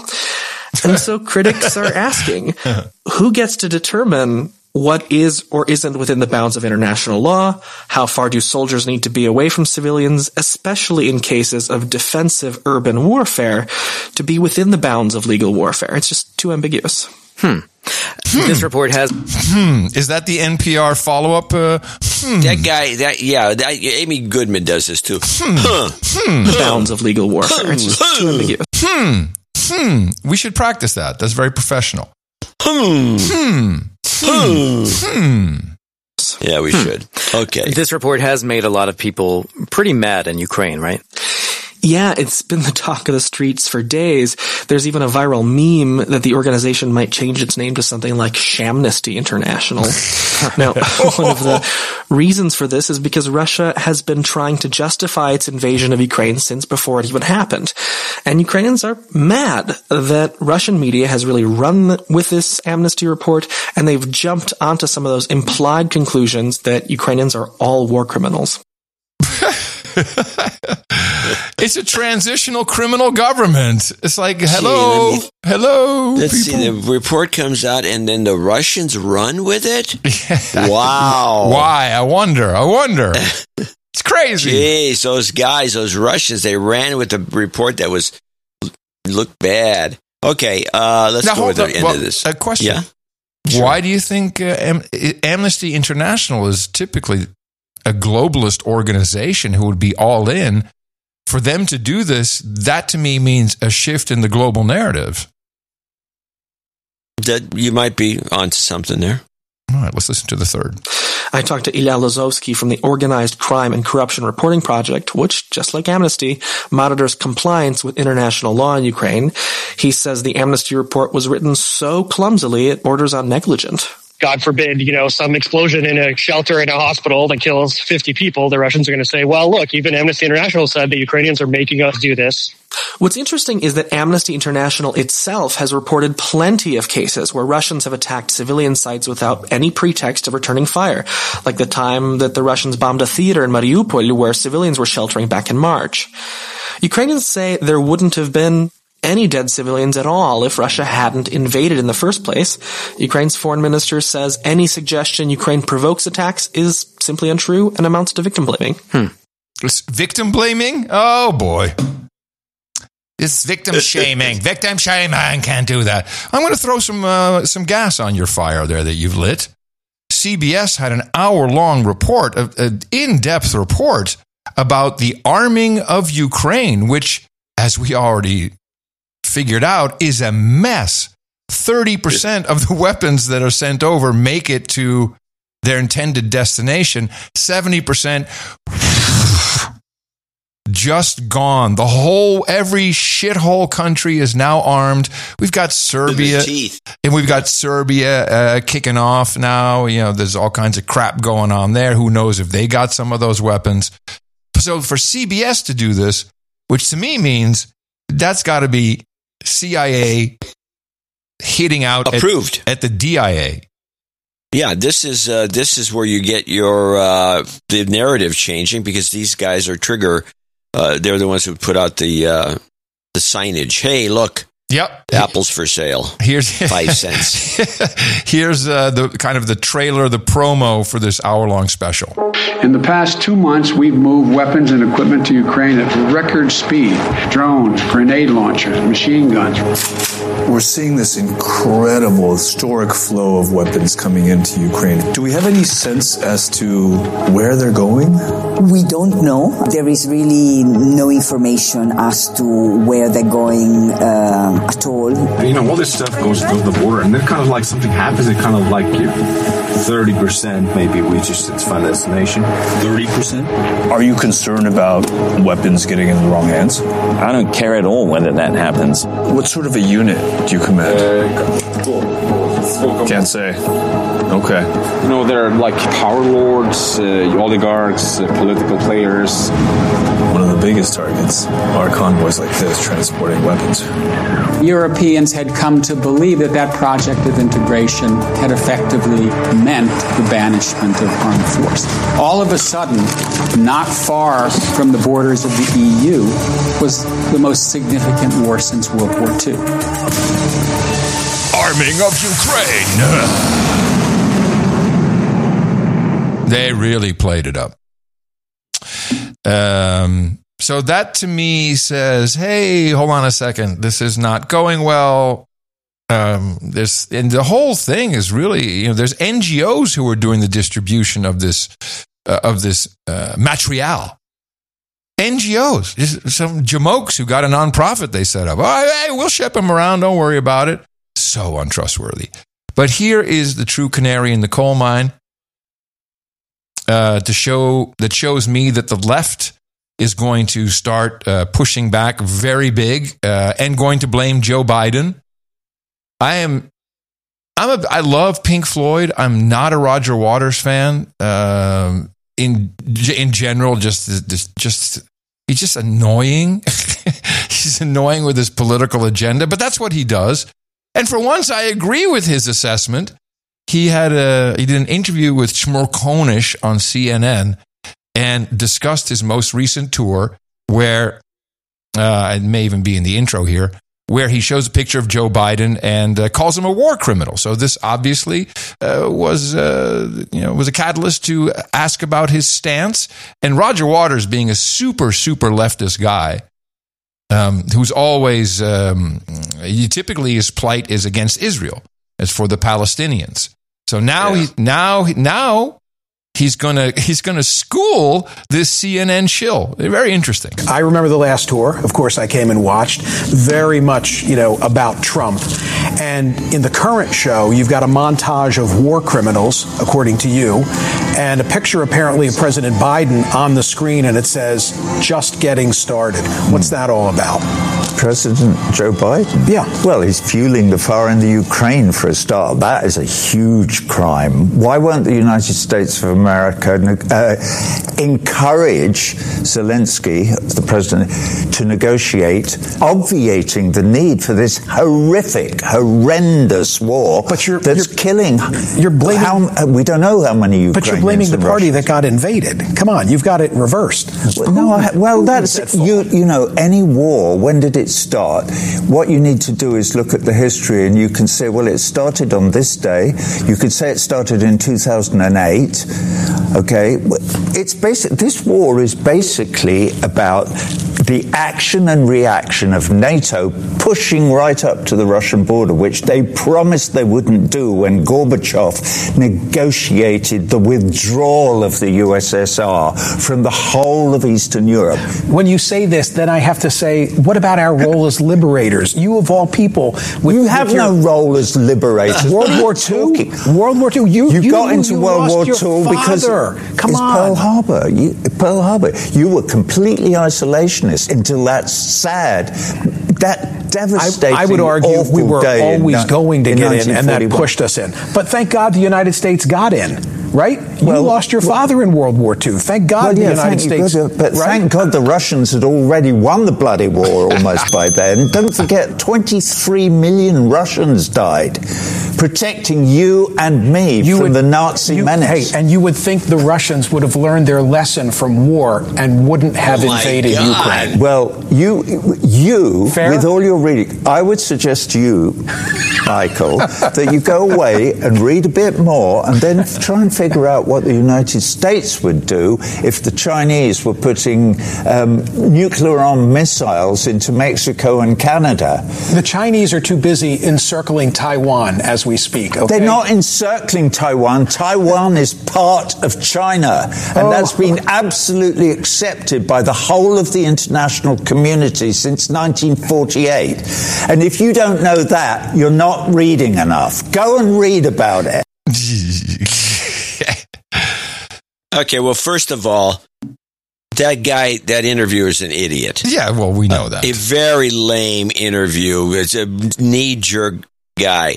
But it wasn't from 1948. In fact, that the mainland was part of Taiwan until about the 70s. I think it was in the 70s when uh, we finally recognized Red China. And then, because because Taiwan was recognized as the United Nations delegate to for China. It was Mhm. representing China. He's full of crap on that part. He needs to read. he a little needs to more read a little more. he needs to, but but I'm thinking, is there a, uh, a subtle pullback on Ukraine so he can prepare for another, for- which will be a phantom war? To ratchet up the, the China Taiwan fear or something? Do you think that that might be in the cards? Because they're pulling back on Ukraine. The U.S. has even stopped uh, sending uh, eight, uh, what is it, HIMARS, the M- MLRS uh, Yeah, the, units. yeah. So we're not Those- sending those shit either. rockets. Yeah, we're not sending stuff to them either. So it just feels like this. It's been played out. It's done. The news doesn't care. There's no good footage. There's no footage. We don't have dead children. We don't have uh, even baby shoes empty on the street. We have no shoes. I've seen shoes. Come on, John. This thing's been going on for eight months. No, it's been going on too long. This It's is shit. given. I thought it was a four month deal, max. And the Russians would, but I think the it's hard to say what what the Russians are up to. Are they trying to draw it out? The Russians are set. As far as I'm concerned, just- you know what I'm done. noticing? The Russians have done a pretty good job of a couple of things. I had some, the, the clips were too complicated, but let me summarize. Uh, and these are different sources. The Russians have made out on this on the uh, in a funny kind of awkward way with these sanctions because except for the guys who had become- money in they bec- overseas, they banks. become rich. it's, it's Well, they've made a lot of money on the oil, and but the other thing is, is that the Russians have managed to do something that they've never been able to do naturally because they didn't really know how to deal with with real capitalism, and they're still not as good as the Chinese. But the, I, there was a long report about this new this bottling company that's going to expand because Coca Cola and Pepsi voluntarily left Russia, and now the Russian bottling companies that are that make a Coke clone and a Pepsi clone are going to take over that market. And they say that the, the leftover Coke and Pepsi stuff will be slowly dis, you know disappear over the next six months as the inventories are are taken out. Mm-hmm. And then you know McDonald's voluntarily left the country and give it over. They're like getting rid of these American influencers that are in the country doing good business. And they're not really skipping a beat, even though that McDonald's clone, the guys who took over all the McDonald's, they, they claim they're not doing as well, but I don't know that. it's, prob- seen it's probably too healthy. I've seen lines and they show the pictures of the people are still going there. Yeah. Uh, I think the Russians are managing to like extract themselves from the claws of Western capitalists who are just leaving on their own. They can't, they couldn't have gotten them out any other way. It's like a It's a very strange phenomenon. I think they're making out. Russia's too big. They're a monstrous country, the biggest in the world. They're too, and they got resources. They're too big to ignore. be cowed by sanctions. Yeah. I, I'm so what it's really done is it's cowed the American corporations who are doing good business in Russia Yeah. to leave. Yeah. Beautiful. Yeah. So until they all leave, Russia's going to stay with this phony baloney war. It- It's a it's a masterpiece. It's the globalists. Did you see any uh, CPAC? No, I didn't see any CPAC. I kind of avoided it. Uh, every year it's the same thing. I don't like CPAC. I think it's a screwed up, uh, you know, phony baloney. I'm a conservative. I'm more conservative than you. Conference. I just Yeah, I, uh, ever since the, here's what here's where I got turned off by it. When CPAC during the early days, they had uh, when Ron Paul was still in Congress, they'd do a straw poll who should be president. He'd always win. Yes, and but he- then they and then they pick somebody else. well, they know they stopped inviting him to the conference. There's a bunch of guys they I won't invite because they're too they're too conservative. Give me a break. I remember that. Well, you know who was uh, there? Were, I watched uh, Trump's uh, stand up. Have to say, I didn't pull any clips from it, but uh, very effective. I think he did a really good job for the audience. that's material? Yeah, he, he he had a, f- he had a couple of funny bits. You know, he br- uh, he brought up the uh, uh, the champion swimmer who was number two because you know Leah Leah Thompson or whatever Yeah, Leah, Leah something. Leah, she's you know she's he's she's been beating that comrade has uh, been beating all women, and so he brings her up, and she, dude, she is cute. You said this is your second time you called me dude. Yeah, but I had to because she's cute, and she had you know uh, shorts on, you know, like the the the They dre- brought her dress up. short- The, the, the, the guy girl. no, no, no, no, the number two, the number two who has been Oh, the swimmer. Yes. the, the female swimmer. who's, yeah, she is yes. pretty. She's very pretty. And uh, and then Trump's like, now you can see her next to me. Clearly, she can't beat me in a swimming competition because I'm bigger and faster. It was it, was it was a fun gag. He did a, a, a good bit there, um, but he was very calm. He wasn't his typical, if you know what I mean. Uh, and, and he was very calm, and he was just I don't know. I think it was effective for for that group. I think it was effective for that group. It it was your your typical CPAC though, and a special guest Victor Orban, uh, president of Hungary. Well, they brought him over, Here's 16 seconds. or was he on a video? no, he he was there live and in person. has to offer. But we have a different future in mind. The globalists can all go to hell. I have come to Texas.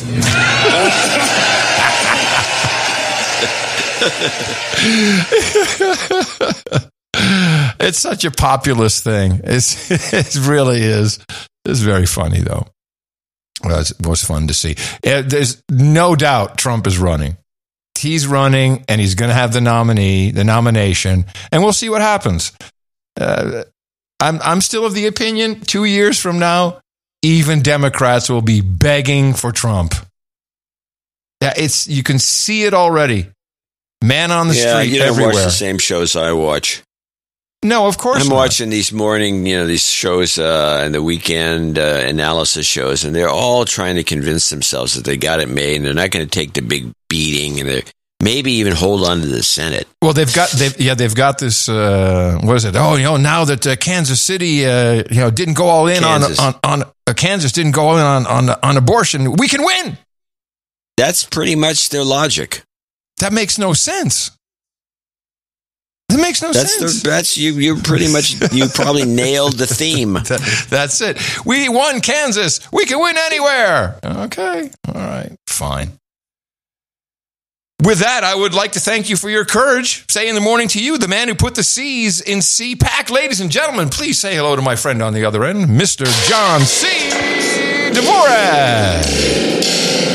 Well, in the morning to you, Mr. Adam Curry. Also, in the morning to all ships at sea, boots on the ground, feet in the air, subs in the water, and all the dames and knights out there. Yeah, and a big in the morning to the trolls in the troll room who are always standing by, handing off one liners, good information, good tips, and trolling, because that's what the troll room is all about. You can find it at trollroom.io.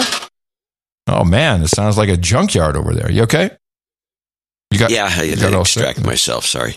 trollroom.io you can listen live on thursdays and sundays when we do the show live. But there's really there's always something happening on on the stream noagendastream.com or just uh, hop in the chat with with the stream at uh, trollroom.io you can also get one of those hot new uh, podcast apps newpodcastapps.com podcasting 2.0 uh, you can listen to the live stream and you get the troll room right in the palm of your hand and check it out let's see how many trolls we have here okay trolls Put your hands up there. Scurry around, you ugly trolls. Ooh, 2269.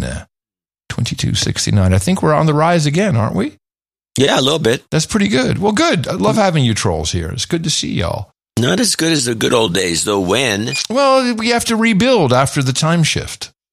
You know, it, it takes a little bit. And, you know, it's reflecting. you remember what the big number was, what the big top was? It was uh, 30 something, 3,000 something? 3046. 3046. Wow, that was pretty good. Well, we'll see. We may not get to that. And we were averaging 28.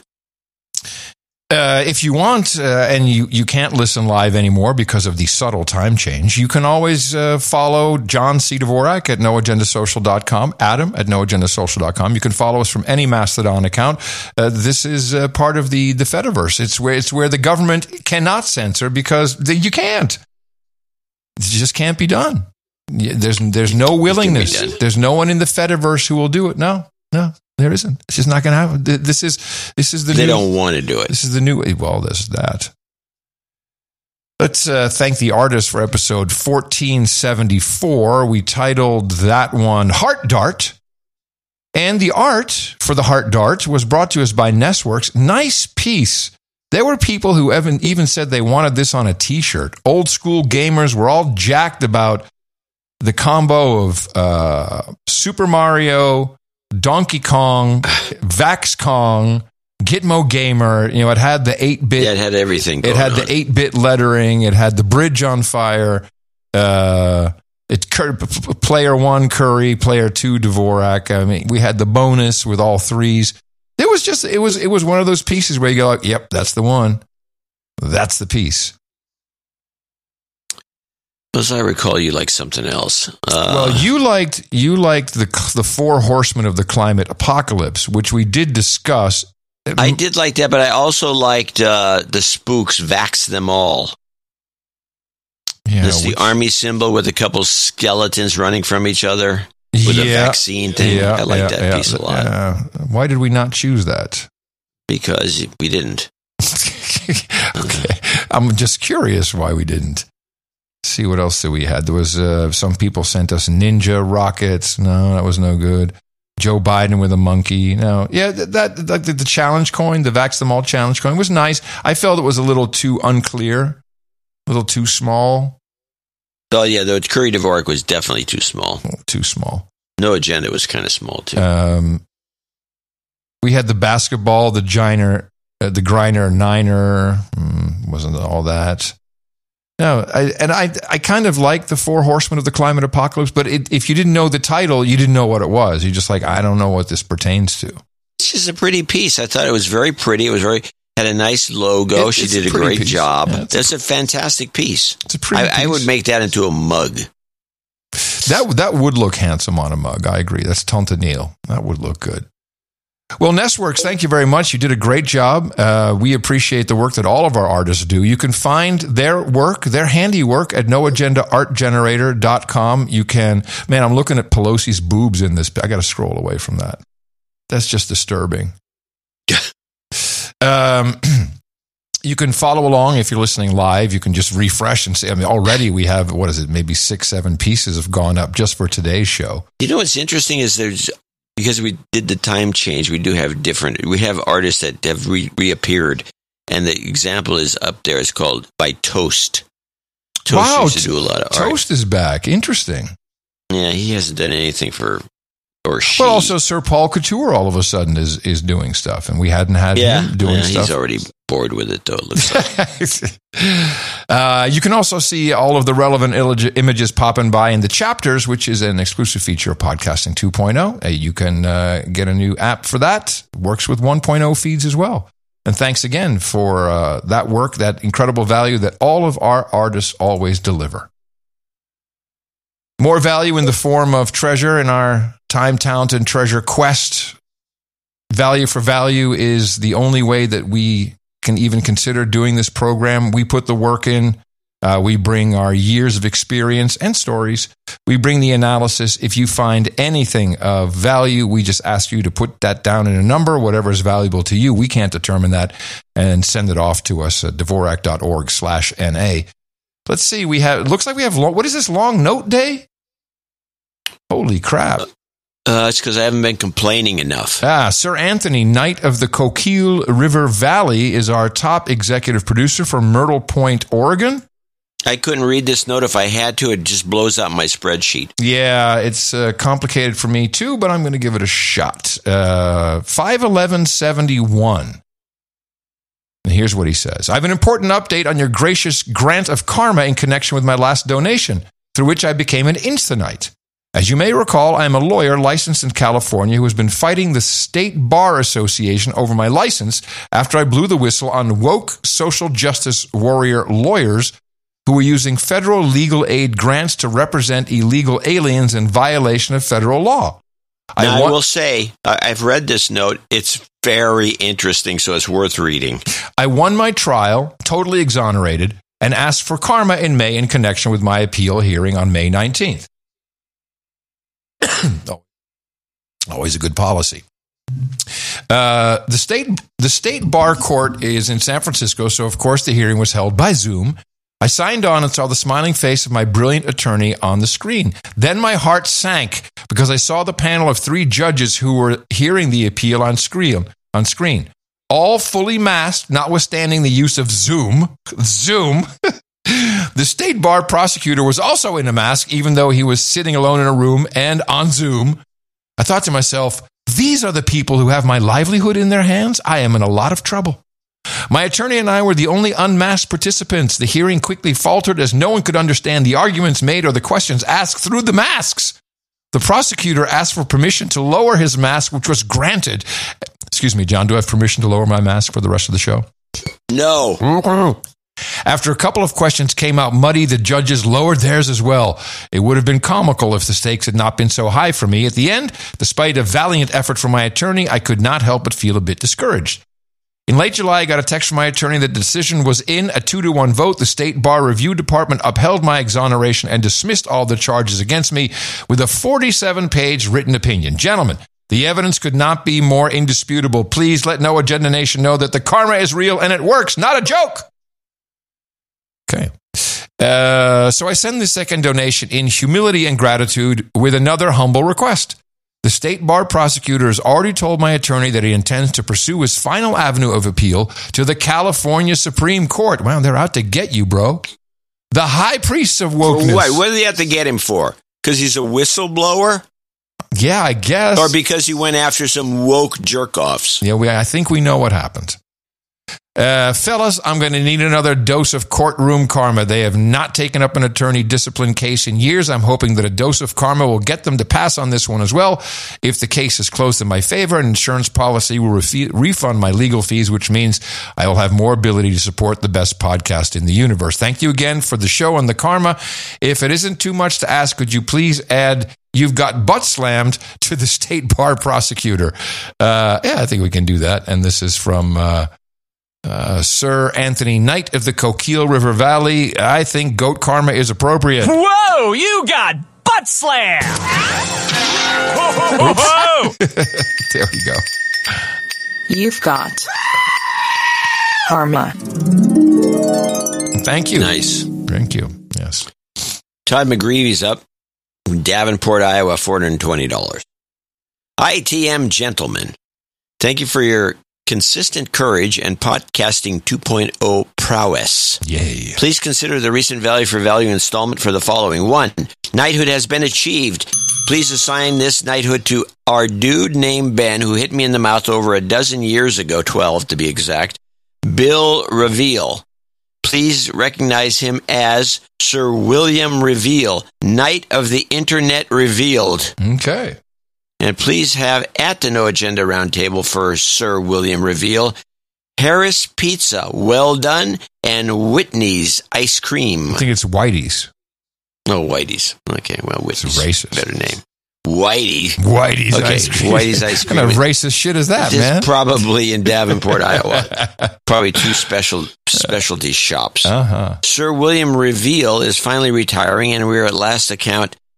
We are the last account he manages. Oh, that's interesting.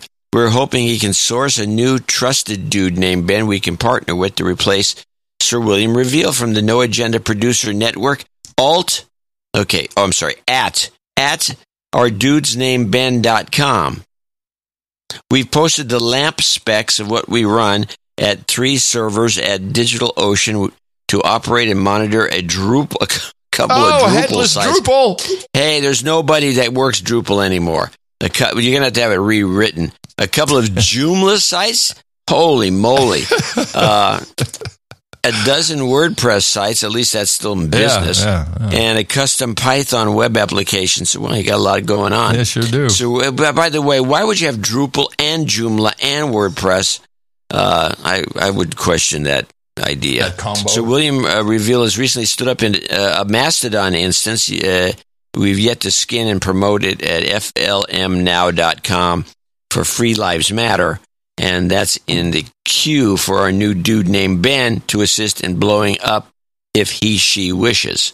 Uh, I'm sure this was going to happen. Thank you. Number three, thank you for preserving, uh, persevering, I'm sorry, through this long note, no jingles. Thank you. Only karma for Sir William Reveal's shoulder surgery coming up in two weeks. We love you, Bill. All right. It's for Bill. Of course. We love you, Bill. You've got karma.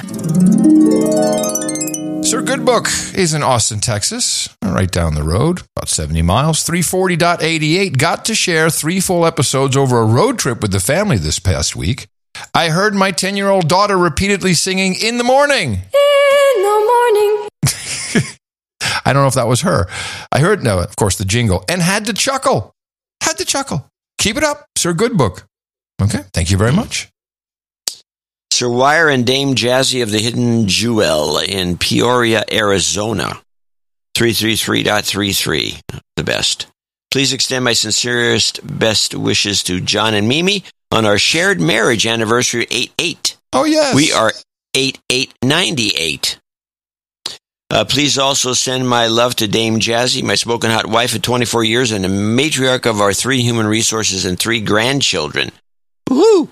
Uh, wishing the best comedy podcast in the universe another 15 years of success and value for value. Karma for all the 8 8 anniversaries. And thank you, John and Adam, for the fantastic insights and deconstructions.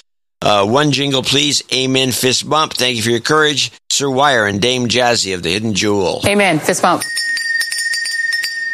You've got karma. Yes. Tomorrow is 8888. Congratulations. You guys Yes, have been together 88 years and they never had a 88 fight. years. I went, yeah. And I had to tell a story. So I go to the horse track. It was, it was for your early anniver- for your anniversary or is this when for you anniversary, yeah. Uh-huh. Or And when it you was- met? It was early in the morning. It was eight o'clock, and there was a horse named Anniversary, and it was number eight. So I picked it. I figured this is a surefire winner, and indeed, it came in eighth. Hey, Yeah, uh, I'll be working the Catskills next week. Is uh, Mimi coming down? Is she down for the anniversary? Uh, she got stuck because of the fires up there. She'll be down next week. oh, that sucks. Yeah, that's what I thought. No. But you can always do a Zoom true. with your mask on. Uh, definitely. Uh, Richard Harris is up next. He's in Provo, Utah at 333. ITM Jobs Karma worked in March. I was retired retail pharmacist, refused jab, and got my dream job at medical marijuana. I'm sorry. This is great. how is that a dream job? A I dream guess job. it could be. Yeah, why not? You get a discount. Uh, I got a dream job at a medical wa- marijuana dispensary after my last donation. Now I need some relationship yak karma. Please throw in some job, health, relationship for all. you got it. Jobs, jobs, jobs, and jobs. Let's vote for jobs. You've got karma. Darren is in Henderson, Nevada, 333.33, one of our favorite executive producer uh, amounts, donation amounts. Uh, first time donor, please de-douche me. You've been de-douched. Uh, thanks for keeping me sane and making me laugh during these crazy times. Well, we do aim to please. Please provide new house karma and baby making karma. Well, you need a goat if you want to have some babies. I'm reliably informed. You've got karma. Just saying. And next we move to Greenwood, Indiana. And this is our first associate executive producer, Dame Amazeballs and Robert Willey. Uh, 222.22 Roa Ducks. Switcheroo donation for Robert Willey. No message. Double up on the karma. You've got karma. On to Forsyth, Missouri, 21112. A nice palindrome. Surrounded by idiots. All right, surrounded by idiots. He says, Hello, comrades. Hello. This donation is another palindrome of ducks and dicks. ducks and dicks. That's right. 21112. I like it. Towards my lovely wife's damehood. If you would please credit Tammy Collins with the associate executive producership. Hold on a second. A switcheroo. Tammy Collins, and she is going in. Okay, why is this not working? I'll do that in a moment. Uh, also, this is to commemorate, commemorate her 52nd trip around the sun, which will be complete on Tuesday the 9th. So if you can add her to the birthday list, be much appreciated. Done. I was going to ask if Freddie the Firewall could wish her a happy birthday, but Adam's voice may not be able to handle that anymore. Oh, I'm not so sure. I think I probably can. Wow. That's that's going back, isn't it? That's going way back. It, that guy, Freddie, was banned from the show. Uh, we do have his theme, I think. Blocking ports and scanning files. He's your best friend. Uh, Chinese attacks are just no match for Freddie. No agenda. Hey, it's Freddie the Fire! Happy birthday! I don't think I can do it anymore. I think he's right. Doesn't quite have it anymore. It was really, uh, really, uh, it made me everyone. Yeah, it made everyone cringe. I'm so sick of the M5M pushing misinformation through the holes in my skull, I could scream. That's why this show is so valuable. For jingles, I'd like the noodle gun, if you could have it. Yeah, we got some noodle noodle gun for you. Oh, where did my noodle go? Um, okay, noodle gun. What else did you want? Uh, anyway, I've got to run. To quote the great Eddie Money, I got two chickens to paralyze. Only the freaks have all the answers. Love you, mean it, he says. Okay, and here is your noodle gun. I'm gonna shoot you in the face with my noodle gun, you racist piece of shit. I got my pasta Glock locked and loaded. Pew pew. Hey, what can you just tell me because I deleted it somehow? Who was the the surrounded by idiots? Who was the donation for? It was a switcheroo, but somehow I deleted her name from Tammy Collins. Tammy Collins. Okay, thanks.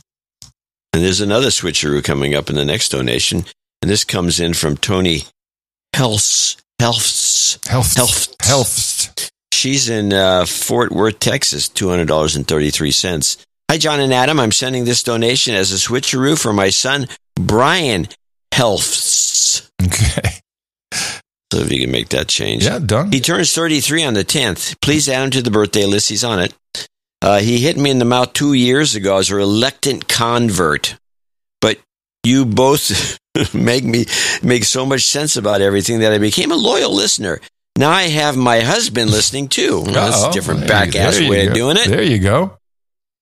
When I got hired as a fifth grade teacher in 2000, oh, you'll love the teacher. I got some teacher clips today for you. Hmm. Uh, in 2000, we were told about the importance of behaving as exemplary representatives of proper citizenship at the school as well as in the community.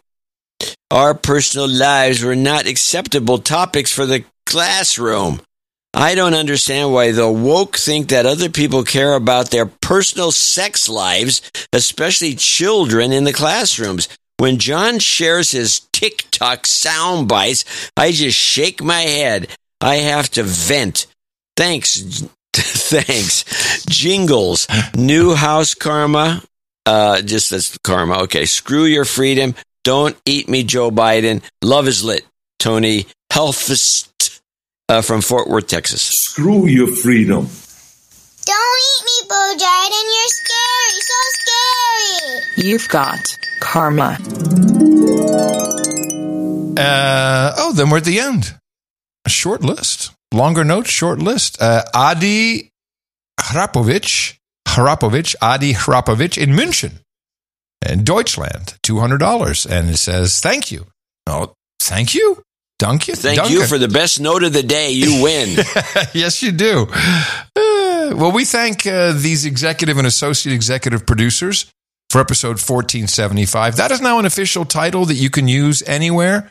Uh, this is a credit that, uh, and well, if credits are recognized, they will love this. Check it out, IMDb. Go just go look for No Agenda Show producers, and you'll see there are many executive and associate executive producers. It's a cool. It's it's it's it's for bragging. It, you can it can use, be used for all kinds of things, but people also seem to like to put it in their LinkedIn, and jobs have come from it.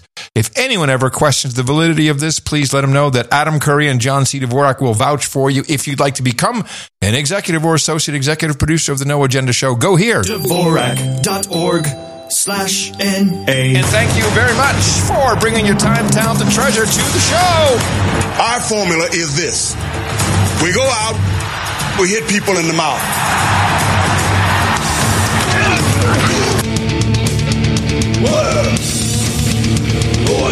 Amen. Fist bump. Shut up, slave. Shut up, slave. All right, we might as well do your your teachers. Oh, I got a couple. Well, not all teachers. One's just a pissed off something or other. I don't know what she is. This is your continuing uh, coverage of uh, the educational system in the United States. All right, let's start with some teachers. So here's the f- teacher who's really involved with feelings, and she's gonna t- she's gonna lecture you because she's emotionally emotionally neutral. She claims, and she's irked about people, parents in particular, telling her what to teach. Yeah, see, it's not that cut and dry anymore because parents like you say, don't bring your feelings into it. Fuck off. Hold on a second. So these are teachers. Um, I presume public school teachers, possibly. I don't know if they're public. yeah, or no, pri- they're public schools, mostly grammar school. And so they they they will voice their opinions on TikTok and say and and and say things like, "Do they think that no parents are watching? I- Is this possible?" I have no they idea think what it's they're like some- They're not thinking. Yeah, see, it's not that cut and dry anymore because parents like you say, don't bring your feelings into it. Fuck off. We're not bringing our feelings into it. You are. You are. You don't like a fucking book that the reading teacher picked. Oh, you can't teach that book to any kids now. Pull that off the shelves. That's you. That's your feelings. Or when I would teach in science the Big Bang Theory and I get pushback because I didn't teach creationism. That wasn't my feelings. That was their feelings. I can't teach Big Bang Theory without teaching creationism. Uh, fuck, go to church. Go to fucking church. That wasn't my job. All right. That's not my feelings. I'm teaching scientific fact. And yet I'm getting parents pushing back on climate change, evolution, the Big Bang Theory. That's your feelings, not mine. Your feelings. Because you're worried I'm indoctrinating them. No, I'm educating them. Oh goodness. This is this is a dangerous person. Oh yeah, she's off the off the rails. Here's a now here's a woman, and this is actually a clip and a clip. They're both hooked up. They're selling the same clip, but it's the same person. Uh, I don't know. She did an edit and brought herself back in to do part two. It's very short though. Uh, she's got a giant pride flag in her classroom. Giant. Yeah. It's like huge. And she's she thinks it's the greatest thing ever, and uh, she likes to, to mock people who look askance at it. But here she goes. Whenever a turf is bothering me, I go into their. I'm sorry. You said it was the wrong one. This one. I have this giant pride flag in my classroom. And I work at a school that's got a lot of homophobia. So every time somebody new comes into my classroom, they have this look of just utter confusion, and I live for it. It genuinely gives me life. So, you know, thanks for that. Pledge allegiance to the pride flag. So I made a video before about the pride flag in my classroom. There he is, big guy. Um, but I also have a bunch of tiny, smaller pride flags in my room as well. And um, today my kids were asking me about them, specifically about the ACE one. And um, when I was explaining what it meant, one of my students, I think, discovered their identity today. And that to me is the biggest argument in favor of having things like this in classrooms because for a lot of students this is their only exposure to this kind of stuff where they feel safe enough to like explore and ask questions um, so yeah fuck you if you think these shouldn't be here I wonder. Uh, it, seems to me that these uh, teachers probably don't have children of their own. I don't know that they do. Uh, they, you think they bring it up, or but they're always saying "fuck you" to everybody. What what kind of teacher is this? What kind of a teacher? And this is a te- this is a public school teacher, and the other one's the same way. They're always cussing at the at the at the people, At the They parents. At the parents. at, at the parents.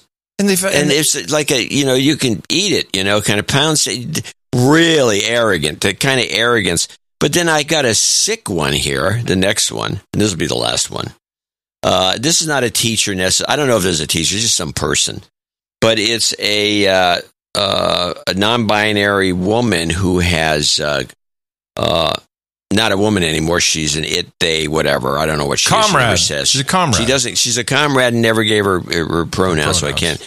And she's. ho- I don't want to say she's a horrible looking person, but you know the stud in the middle of her is that area between your lip and nose is not doesn't You're, help. we know you're not big on the body modification. It's- No, and especially you know what I really don't like gauging because Uh, these guys yeah, that get a big giant earlobe and then they take the thing out and you got this floppy piece of flesh with a big hole in it floating around and it's just it's, it's gross. don't you want to stick your tongue in it? Go blah, blah, blah, blah, blah, blah, blah. Well, you might, but not me. so, uh, so let's listen to this disgusting person. Whenever a TERF is bothering me, I go into their DMs and I will send them the picture of my detached titty on the table from top surgery. Oh yeah, yeah. This is great. This is a fine specimen. This one. So, whenever a TERF, a lesbian, Yes. is bothering her, she sends a picture of her cut off breasts, plural, from her quote unquote top top surgery, which is her top surgery. which is such a uh, Orwellian term. Top yeah, there you go. That's a good point. It's complete. It's and complete I just speak. found this is a gross person. It's just Yeah. a gross person. Well, the good news is uh, uh, they're taking themselves out of the gene pool. So, Yeah, well, yeah, that, yeah, that is a benefit. and and I think it's being stimulated. Is makes sense. Stimulate that. Just, just stimulate these people. Continue. Well, that's Yeah, don't worry. Well, as long as TikTok's around, we'll find out about more and more of them. These, people have some sick desire to go on TikTok and express themselves like this. That's the baffling part. Well, it'd be, it's baffling because it's so disgusting. Yeah, but but you would expect parents will see this, uh, you know, so they want the confrontation. They feel incredibly strong in their position, I presume. That they, Yeah. well, I can just say this. I go, fuck you, parents. I got your kid during the day. I I mean, have they not seen school boards getting kicked out? Have they not seen any of this? Is it, you know, Trump was talking about this at uh, CPAC, and he says the problem is the uh, communist, I don't know if he said Marxist or communist teacher unions. And I think there's something to it. The teacher unions must make these teachers feel invincible. Absolutely. I have to agree with that. So It what has to. So I mean, do they do the teacher unions have that much power? I mean, Yeah, some places I- like New York, they do. You know, I, I can answer that myself. Do you remember Occupy Wall Street? Occupy Wall Street. Um, I was living in Los Angeles at the time, and then they had Occupy Wall Street Los Angeles edition, uh, which I went to. And if you recall, I had a sign uh, which was "Don't drone me, bro." Which yes, at- which I remember at the, the- "Don't drone me, bro" sign. which at the time was kind of funny because it was new and you know Obama was droning people. Um, and I went to see what it was all about, you know, and and within 10 minutes I figured out, oh, hold on a second. There's a microphone and an amplifier set up, but it's only for the teachers in the teachers union. It was not for anybody else. It was not for Occupy Wall Street. I was waiting for the mic check, mic check. You know, no, none of that. It was the teachers union. So they have incredible power. I guess. Well, yeah. Do they have They voting they power? got What- power for everything except getting the teachers some money. Well, there's that. Uh, we had. Something's corrupt about that. Those unions. I found this next story to be incredibly racist. Uh, you tell me what you think. Today, an historic promotion in Washington. Marine Corps Lieutenant General Michael E. Langley sworn in as a four star general. He's the first black four star in the Marines' 246 year history. Starting Monday, Langley will command all U.S. military forces in Africa. wow.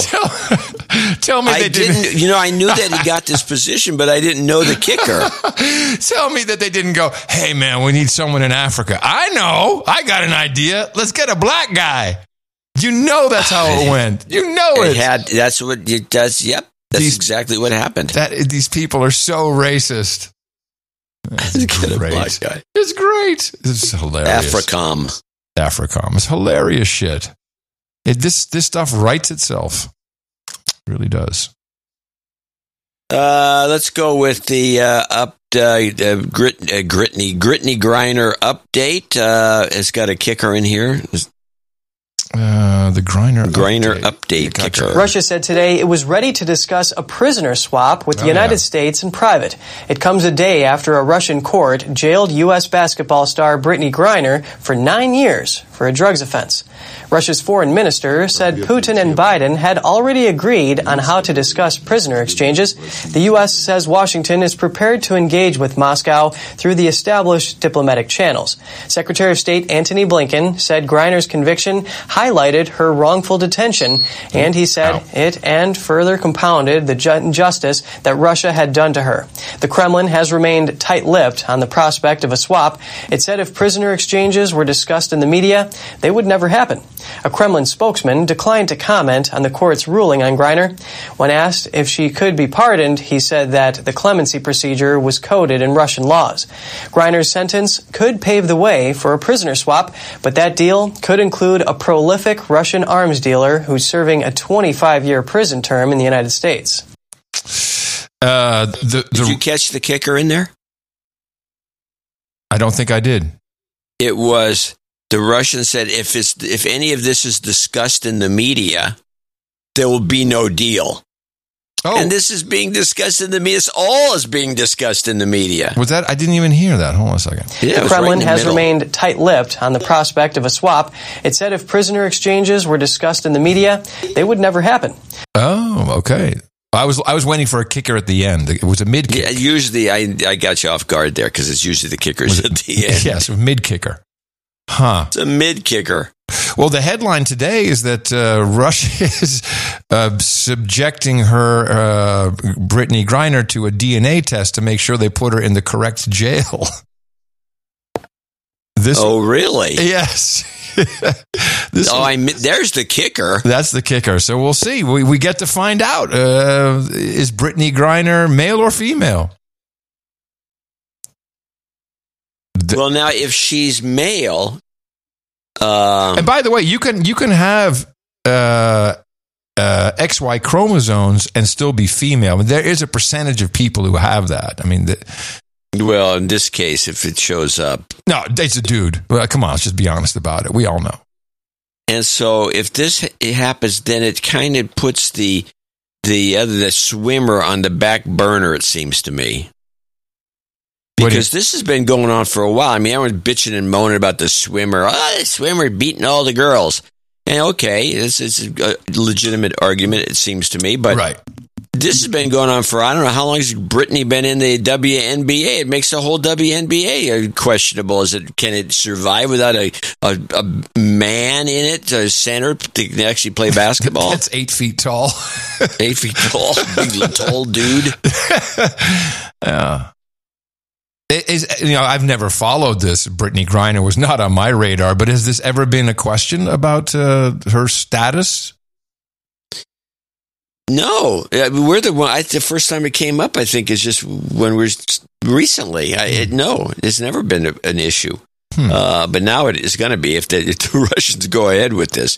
This reminds me of something else going on with. Uh, I got another uh, clip that has to do with. Uh, I got to figure out which clip it is. League. Oh yeah, you know the remember in the nineteen uh, this 1992 uh, movie, A League of Their Own, which was uh, with Tom Hanks yeah, as the yeah. manager for the girls' no, baseball There's no team. crying in baseball. There's no crying in baseball. Yeah. Yeah, you remember it. Mm-hmm. Well, it turns out, unbeknownst to us, uh oh, because because they're doing the re- redoing the film in, in the, as a series or a TV show oh. or a, another film. Uh, it turns out, and I didn't know this, I know it now, which is that it turned out to be uh, it was it's a, it was a it was a marker for the queer movement. That film? Yeah, here, play this clip, A League of Their Own. We felt like Penny Marshall, who was the director, was nodding to like this is like also an iconic queer film.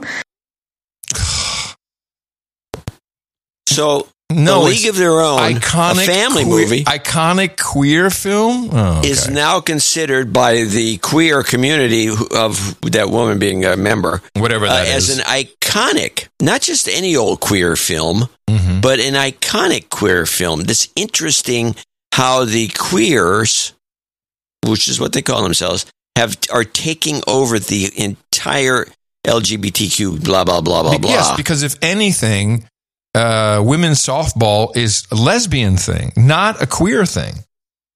What's next? Women's golf will be queer? Come on. It's queer. No, it's not Iconic. queer. It's gay. Women, yeah, women's golf is gay. That's that's. Am I incorrect in stating this? That many lesbians are in the women's. Uh... I don't follow women's golf. I have no idea. But let's play this clip. every, is, every single female professional golfer I've met was gay. How about all that? Women, How all, about that? All women athletes are gay. They're just gay. gay or dudes. So, here's another interesting little thing. They, they did a whole thing on this Palestinian musician who's gay, and they make a fuss about it. I want to play two clips. And this is the gay oh, musician. Oh, interesting. Is that what all the bombing is about? Okay. I was wondering. so I think now, you know, just like America had their Stonewall moment, I think now. No, no, no, the- no, wrong no, clip. Wrong clip. Sorry. What am I doing wrong? Gay musician. Sorry. Murad is a musician and an activist. His music reflects the everyday anger, fear, and frustration in the lives of young Palestinians. For more than 50 years, Israel has occupied territories that Palestinians want for their own independent country. Palestinians face Israeli soldiers, checkpoints, ongoing violence, and dwindling hope for any change. Earlier today, Israeli airstrikes destroyed homes in Gaza, and Palestinian rocket fire continued into southern Israel. His music reflects that reality, but his songs also challenge social issues within Palestinian society.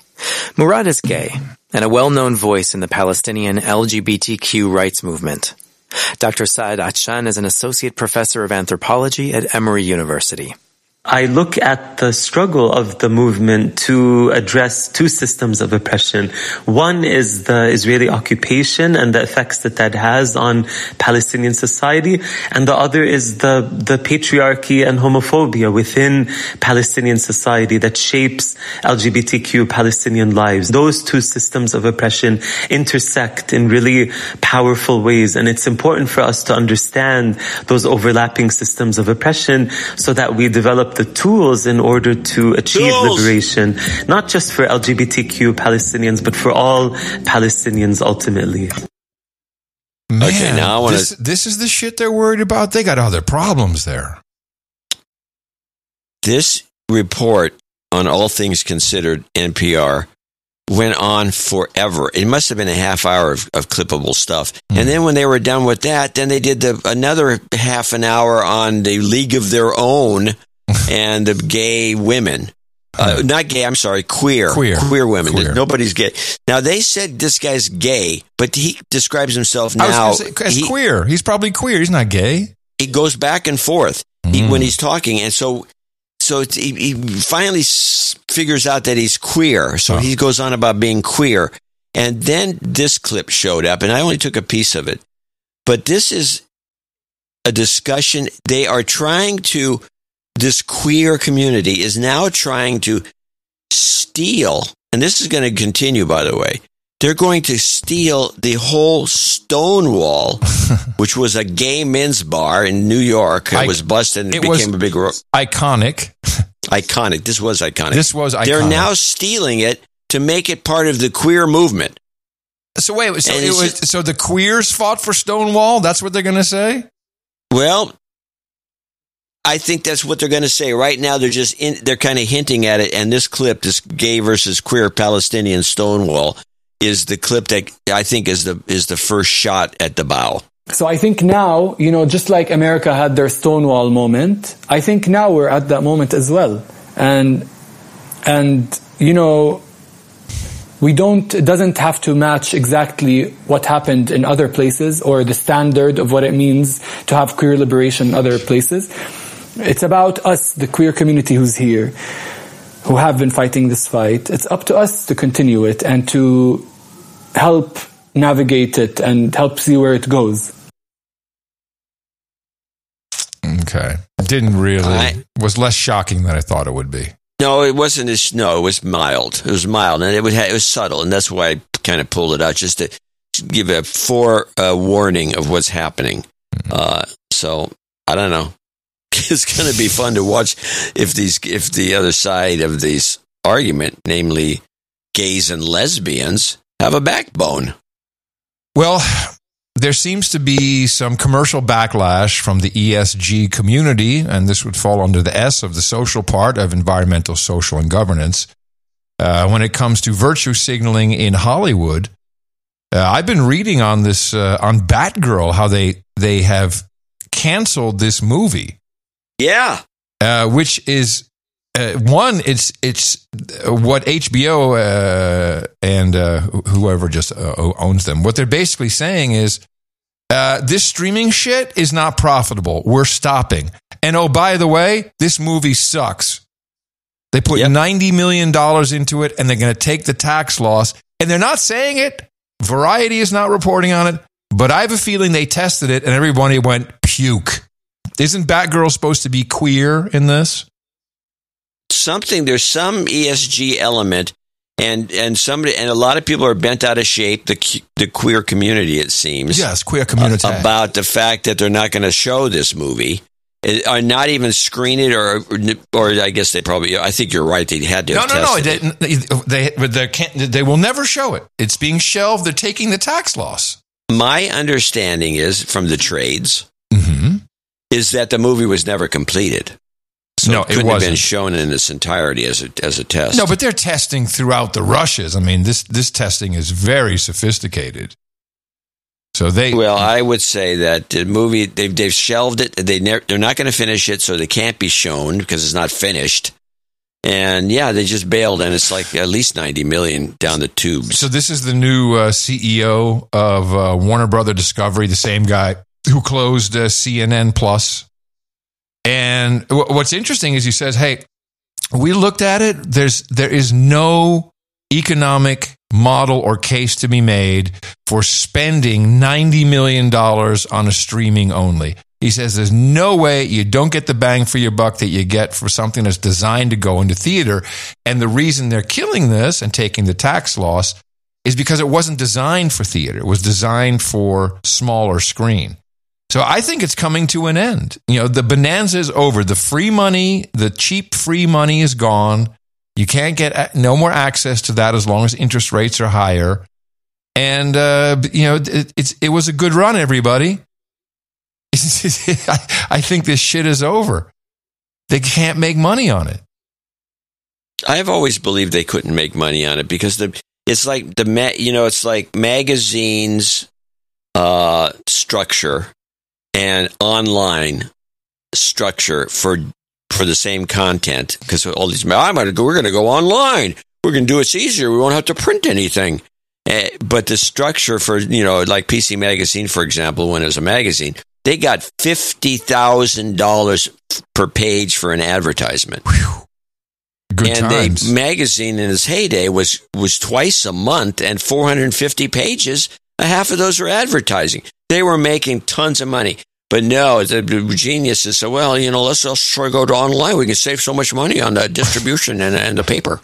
And uh, you can't get shit for online advertising. You know, the advertisers think it's great because it's cheaper.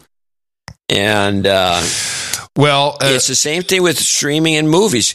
The big movies, the big theaters, the distribution system, the way it's set up with the popcorn and everything else is a different. It's just a different model. You, the model's not anywhere near the same. Completely agree. Um, If you have a, the model for our show is specific to our show and our style and what we do. Our model It's- is it doesn't- poverty. It doesn't What are apply to television. no, it doesn't. It doesn't. If we Hmm. did a television show, we'd be taking advertising. But you know, I think look, everyone everyone knows the advertising market is going soft. Uh, uh, people are being fired left and right, and uh, as predicted, Elon Musk is going all the way to destroy Twitter, which is what I said he would do. And now he's challenging the CEO, the interim CEO, publicly. Show me that you have less than five percent bots. Uh, and he's even, I think he filed a countersuit to say that I have uh, the update. Oh, that they're that they're jipping advertisers. I mean, this is Musk Twitter update from NPR. Elon Musk says his planned $44 billion takeover of Twitter should move forward if the company can confirm some details about how it measures whether users' accounts are spam bots or real people. The billionaire and Tesla CEO has been trying to back out of his April agreement to buy the social media company, leading Twitter to sue him last month to complete the acquisition. Musk countersued, accusing Twitter of misleading his team about the true size of its user base and other problems he says amounts to fraud and breach of contract. Both sides are headed toward an October trial in a Delaware court. I haven't actually asked you about this because everybody has an opinion. If you look at the the Twitter stock price, there's clearly uh, investors who believe that Elon Musk will have to pay either penalties, fines, you know, a certain per, some money per share. Uh, it it has not tanked. It has not been destroyed yet. What is your view? I mean, do you think that he has a case here to pull out? Because most people are saying he can't. A deal is a deal, and I'm like, what? In business, a deal is a deal. No, it's not. No, if it's in the if it, if you start a negotiation and you put an agreement together that if you pull out, you owe a billion, you have to pay a billion dollars. In fact, Nvidia just had to do this with their ARM deal. Um, you you that money you owe, you have to pay the money. Did that deal collapse? What the Nvidia and ARM? Yeah, collapsed. wow, didn't know that. Okay, and um, so this deal it's agreed upon that if okay, if we back out of the deal, I have to pay a billion. Musk decided that it was fraud to begin with. So you so if you sign a fraudulent agreement, uh, which is what his argument is, then he doesn't have to pay the billion. But this is over the billion. I don't think you know if these shareholders think that they can clip him for more than that, if he even has to pay that, I think they're living in a dream world. That's interesting because universally, the technology press is all like, he's going to have to pay. He's going to have to pay. It's a deal is a deal. He's got, you can't back out of a deal. And to me, it's like, I've, this is bullshit. I remember the most dishonest uh, dealings I ever had in business was the minute I took my company public. The first other public company that I dealt with screwed me on a deal. These, these people are assholes. So this is it doesn't mean that the deal is a deal. I'm, I'm just surprised. I'm the tech press somehow believes that that that, that he's going to have to pay, that he's going to have to buy, that he's going to have to go through with it. I just don't yeah, it's not it. going to happen. I don't think so either. I mean, it, it, if he can get a discount and get the thing for almost nothing, I think he'd do it. But Hmm. I don't know. We'll see. It was definitely in October. We'll find out. Well, we'll see. We'll see. It could probably be resolved by then. We haven't actually talked about the big news, the big news, because you know they got uh, Sinema on board. Senators scrambled into a rare Saturday session, gearing up for a weekend of debate on Democrats' breakthrough budget bill that they say will lower energy and health care costs. This is a historic day. Titled the Inflation Reduction Act and touted as the largest single investment in climate in U.S. history, the bill would provide new incentives to invest in clean energy and separately aims to negotiate down the cost of prescription drugs. This is one of the most comprehensive and far reaching pieces of legislation that has come before the Congress in decades. Democrats argue it would also reduce the federal deficit, raising revenue through tax provisions, including increased enforcement and a 15% minimum tax on large companies. Senate Democrats are misreading the American people's outrage as a mandate for yet another, yet another reckless taxing and spending spree. The timing of this vote in the 50 50 Senate comes just three months ahead of high stakes midterm elections. I don't know how our Democratic colleagues are going to explain this one in November. If this moves forward, what does it mean for Democrats and the president ahead of the midterm? You know, I see this as a very hopeful sign because it shows that it matters who gets elected, that your vote matters. Yeah, I just love the title. The Inflation Reduction Act, where you spend money, you print money, you print it, you print it. Because what is it now? It's now up to, it's expected to cost about $700 billion. Or yeah, minimum three hundred billion is going to global warming. Here's the inflation bill clip from NTD. Hmm, one second. The Inflation Reduction Bill is a spending package that appears to be a revised version to the Build Back Better bill, which President Biden has been advocating for. Senator Kyrsten Sinema of Arizona agreed to a revised version of the bill on Thursday. She was the last Democrat needed to get the bill through the Senate. Senate Majority Leader Chuck Schumer said in a statement on Thursday that the bill includes reducing prescription drug costs, fighting climate change, and closing tax loopholes exploited by big corporations and the wealthy. The spending bill is expected to include about $370 billion on energy and climate programs. It would also raise the corporate minimum tax to 15%, which is estimated to generate over $300 billion. Republican leader Mitch McConnell says he opposes the Democrats' package. This week he said that their so-called inflation bill will take nine years to cut the same amount of inflation that our country added every week in June. Nine years of huge tax hikes and big spending to remove literally one week's worth of inflation. A joke. And according to Fox News, 230 economists sent a letter to the White House saying, contrary to its name, the package will actually contribute to skyrocketing inflation. They say the proposed $430 billion in spending would create immediate inflationary pressures. They also criticize the corporate minimum tax, which they say will undercut efforts to restore functioning supply chains. Schumer said the final version of the bill will be introduced on Saturday. Now, what's interesting is that Biden, if you remember, is always going on and on about these economists, this economist, that. So these 230 economists who say this is not a good idea. I guess this was presented to Chuck Schumer. This is a clip that's been going around the web. This is a clip. This is a Schumer clip. And this is somebody asking Schumer about these 230 economists that have this uh, this letter that went into the White House. Senator, um, 230 economists wrote letters to Congress saying that the Inflation Reduction Act would actually add to inflation. Penn Wharton's budget model said the same thing. If there's a chance that these people are right, is now the right time to do this, considering how high they're wrong? They're wrong. It's transitory. I'm sorry. That's right. They're wrong. They're wrong. I just thought it was very funny. Although it was stereo. Sorry. That's all right. That's all right. Hmm. Uh, you know, um, so clearly this, I mean, short term, it has, it is, I think by definition inflationary since we don't have this money, so it has to be created. Um, but you know, you, you listen to the, these bill titles. You remember we passed a very, the last important bill uh, the Biden administration got passed was the infrastructure bill. Uh, I ask you, have you seen any fucking infrastructure being built? No. I mean, what's no, all these bills are misnamed. The Child Protection Act is to protect pornographers. the uh, the infrastructure bill, it, you know, it doesn't do anything for infrastructure. This Inflation Reduction Act, it's got nothing to do with inflation. It's a spending bill. Exactly, a spending bill by definition is inflationary. I, w- I would argue. It is.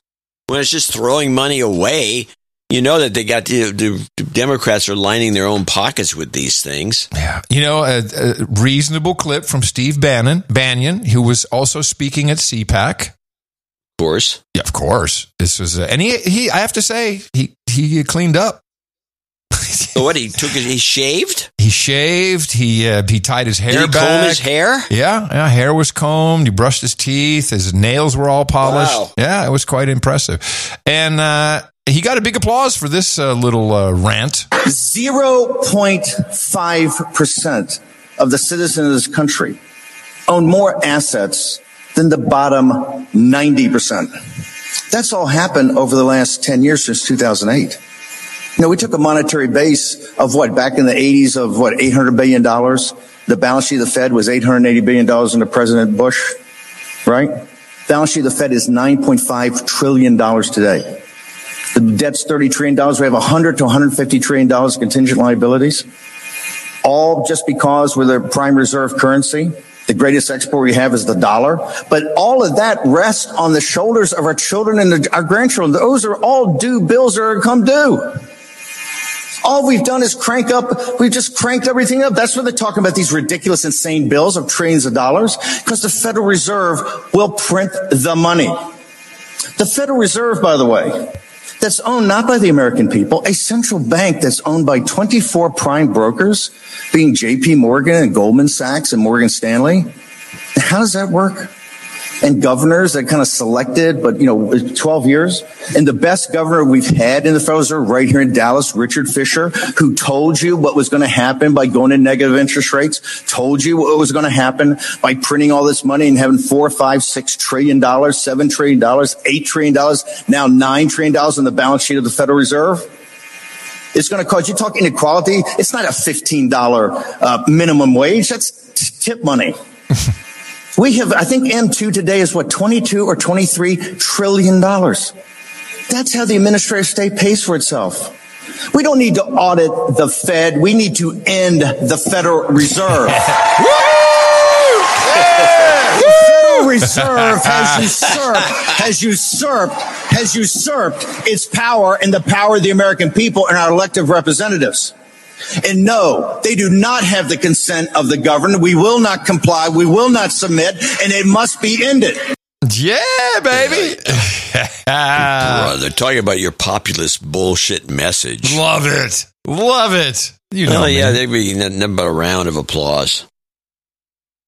Big So- round of applause. Big round of applause. Of yeah, you can always get a rise out of people. You know that. who started this? Ron Paul. He did. Yeah, and the Fed. And then when he got in a position in Congress to actually audit the Fed, he, nothing happened if you haven't noticed. The Fed is, is actually audited. It's, it does some auditing itself, and it's that it all to me distracts from the what should be audited. The Defense Department, the Pentagon should be audited. I'm going to show my support by donating to No Agenda. Imagine all the people who could do that. Oh, yeah, that'd be fab. Yeah, on No Agenda in the morning. And that's uh, tells us that there's some people to thank. Yes, indeed. For show, it's 14... 75, 70, 75, 75, 75, 75. 75. Morgan Medlock in F- Fircrest, Washington, 17704. And she says, happy anniversary. Uh, and we have a lot of anniversary donations here, but uh, my wife and I are also celebrating an anniversary on the 8th. Huh. The donation is uh, combined amount of 88, 8, 8, 8 plus 8, 8, but 16. I love you, Maria. okay, Morgan. we got it. Uh, Adam Carter, one hundred and fifty dollars. Um, he's heard donate donate. Mile High Connor in Denver, Colorado. Mile High. Uh, release me from my douchebaggery. He needs a de-douching. You've been de-douched. And he came in with 126. Lorcan Byrne in Dublin, Ireland. Uh, he's uh, on behalf of some douchebags in the douchebag at the Yes, we have a, douchebag meetup. we have a report coming up. Okay, 120 bucks from him. Peter Chong, Lakewood, Washington, 11020. Uh, Blair Williams, Austin, Texas, 100. Kerry Jackson in Waterton, Tennessee, 100. Uh, Er- Juras in Finland. I'm sure I'm pronouncing that wrong. 8888. And these are all following are going to be happy anniversary John and Mimi donations of 8888. Eric Juris in Oulu, Finland, 8888. Colleen Boland in Ridgewood, New Jersey. William Wild, Baltimore, Maryland. James Crane in Missouri City, Texas, wherever that is. Ralph Johnson in Lake Isabella, California. Uh, Martin Marshall in Anchorage, Alaska. Uh, and he wants to mention happy anniversary, John, but wants to mention your appearance. He needs a de-douching. You've been de-douched. And guess who came in here? Sir Kevin McLaughlin, Duke of Luna, lover of American boobs. Oh. In Locust. But North not not a boob donation. It's 8888. Yeah, that's what I'm thinking. All right. Mark Ol- Oliveri in Cedar Park, Texas, 8888. Sir Skip Logic in Spring Hill, Tennessee. Uh, Sir Beboop, Knight of the Frozen Tundra in New Brighton, Minnesota. Uh, Joe Dirks in Amsterdam. And he says, Zonder ook maar en ruzie. Which means Congrats. zonder ook maar één ruzie, which means they never had a fight. David uh, David Keys in Riverside, California. David Rosa in Clarkston, Michigan. Sir Timothy Brashears in Cookeville, Tennessee. And he's also going to be a baron because of this donation. And uh, I think we've got him on the list. Yep. Richard McCutcheon in Odenton, Maryland. Eric Fredericks in Plymouth, Massachusetts. Here's to 88 more years. That's a good one. Yo. Josh Hines in El Cerrito, California. That's where the post office box is. Yeah. Sir Don, Baron of New Hampshire in Windham, Nor- uh, New Hampshire. Oh, he comes in twice. Woo. Uh, uh, with another donation, Sir Don. Sir Kitboard in Norwood, Young America, Minnesota. Is that really the name of a town? Could be. I don't know. I'm not sure. Ger- uh, Gerald Preston in Bennington, New Nebraska. Kathy Morose in Eastport, Maine. Uh, Alex Loesch in Chicago, Illinois. Uh, Charles Hendrickson, Greencastle, Indiana. Jeff Fife in Oakley, California. That's out there in East County. Ray Grill in Dover, Florida. Eric Hoff in Edmonton, Alberta. Dennis Hahn in Menomonee, Menomonee, Menomonee Falls. He needs a de-douching. You've been de-douched. And he's got a couple birthday call-outs for the girls. For the girls. Sean Fincham in West Linn, Oregon. Jeremy Smith in Wausau, Wisconsin. Uh, Sir Sergeant Postal in Miami Lakes, Florida. And that's it. That's our group of well wishers, about, I don't know, 30, 40 of them. Good group. Uh, I want to thank these folks for wishing us a happy anniversary. May, may I ask We- you? I May I ask totally you a question? appreciate it. May I ask you Yeah. a question? Yeah. 34 years, first of all, congratulations. That uh, by today's standards, but even by uh, 20 years ago standards, incredible uh, feat. Uh, I haven't. Yeah, it's a I've, feat. I've not been able to achieve that, as we know. Although collectively, uh, if you count all three of them up, um, is there a is there a secret? That's not how it works. But yes, go on. is there is there a secret to this 34 year longevity of your union? Yeah, after about 20 years, take uh, oh, uh, buy some property and then have separate residences that you go back and forth for, to and from. There you have it. There's the secret to a long, happy marriage. Yeah, so you don't get on each other's nerves. If only I had known that sooner.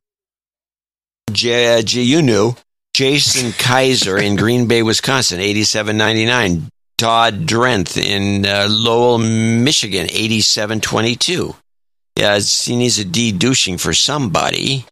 Uh, oh, this is as in honor of my bride, bride, Carly, Carly, yeah. it's their wedding day today. It's their wedding day. Congratulations. We should be saying I do just about the same time as this producer segment. We will listen to the show together on Monday as we travel to begin our honeymoon on McKinney, Mackinac Island in northern Michigan. Mackinac.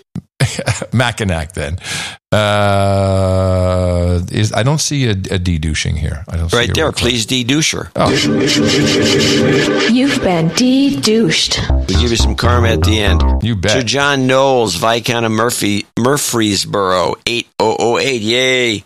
And boom, there he is again. Sir Kevin McLaughlin, Ah. Duke of Luna, lover of America. He's an archduke by now. Double Kevin, do some ma- Yeah, give us some yeah, numbers. give us an update, bro. 8008 in Locust, North Carolina. Dave uh, Terrian in Livonia, Michigan, 8008. Jennifer Phillips in Spicewood, Texas, 7433. She's begging for the rain stick. You're in the hill country. Did- Adam's there too. We're on He'll do it fire. when he has to. We're on fire here. We have We're fire. on fire. We're on fire on this show. Daniel Heiser in Coon Rapids, Minnesota. Nuts. He needs a de-douching. You've been de-douched. He's in for 6969 along with Chris Pierre in Logan, Utah, who's in for 6969. And he needs a de-douching. You've been de-douched. I find that a weird coincidence. Um. Bruce Schwalm in Harrisburg, Pennsylvania, 6933. Nathan Newman and floating around. He's, I think he's in the, he's in the, he's in Korea. 6660. Thomas Can I, Tomas. I, I should probably read this. He said, This is for my hot Filipino wife, Ria in Korea. You're the only one for me. Space alien. Just saying. Sounded like an important message. Thomas uh, Tomas, Professor Tom Galucci in Huntsville, Alabama, 6006. Uh, he needs boobs, he says, for his birthday coming up. We- You're on the list. Sir boobs. Stonks, trader of the Philly suburbs in Chester Springs, Pennsylvania, 5333. Michael Gates, 5280. Uh, Michael Belcher in Yuba City, 5150. Andy and the and Christy Edwards in Niceville, Florida. Uh, happy birthday coming out. De-douching. A de-douching. You've been de-douched. That's for Christy. She gets the de-douching and a biscuit. Uh, Ro- Troy Watson, 50. Uh, Baron of Southern Illinois, Raleigh Hawk in Anna, Illinois, 50. Okay, these are $50 donors. Just name and location, please. Sarah Gordon in Tucson, Arizona. Michael Burfiend huh, in Tallmadge, Ohio. Frank Montwill, Sir Broken Glass in Milwaukee, Wisconsin. Michael uh, Matthew Smith in Colchester, Suffolk, UK. Um, oh, we'll get some house buying karma there for Frank. Uh, Zachary N. in Los Angeles, California. Joanna Heaney in uh, Kremmling, Colorado, and she has a she has a note. Paul Henny is a douche. Douchebag. Uh, okay. Uh, Edward Mazurek, Sir Edward in Memphis, Tennessee, 50. Jonathan Meyer in Xenia, Ohio. Villarreal, Villarreal, 50. And last but not least, William Dolgay in Bristolville, Ohio, 50. I want to thank all these folks for uh, making uh, this show happen. Indeed. And thank you all very much for celebrating John and Mimi's uh, 34th anniversary with your 8888, the lucky 88s. It's highly appreciated. Thank you to everyone who came in under the $50 level for anonymity, or maybe you're on one of our many programs, the programs that are sustaining donations that keep us going in the slower periods. It is value for value. We're living the new international lifestyle. Join us. Dvorak.org slash N. Uh, by request, here's some goat karma. You've got karma. Oops, I'm sorry. I got to stop myself this time. We have a couple of uh, notes we need to read from people who did Ah, not yeah. make their notes in the last time. Richard Hedenberg. Uh, he says, time for me to join the roundtable. It's been over 12 years since I sent my first token of value to the No Agenda show that made me a Minute Man. This Minute Man is now ready to take place at the roundtable accounting below. And I'm pretty sure this was for the previous show. No, it's for today, actually. He, uh, now we have his name. He will be Sir Richard. Yeah, I will help myself to the cannabis, mead, and mutton and bring some ost caca with whipped cream and homemade jam to the table. So, what does he want here? He's bringing it, so I don't need to have it. Okay, good. Uh, this nighting coincidentally coincides with my 40th birthday on the 8th. Thank you so much for the 14 or so years of entertainment through media deconstruction. You got it. Don Igler Morrissey. Uh, she had uh, emailed me for Thursday's show on August 4th. She emailed uh, early in the morning, which meant she missed the cutoff significantly. Um, and here, uh, so we missed that. And here is the note that she sent originally. I'm a proud No Agenda associate executive producer. Want to honor my husband of 20 years, Don Morrissey, with his own show credit. I'm so fortunate to have him in my life. He's a man of great integrity, strength, and true kindness of heart. Love the show. Can't thank you both enough for your insightful, original, thoughtful, and humorous perspective and deconstruction. May I request a dedouching? You got it. You've been And de-douched. thank you all very much for supporting the No Agenda Show.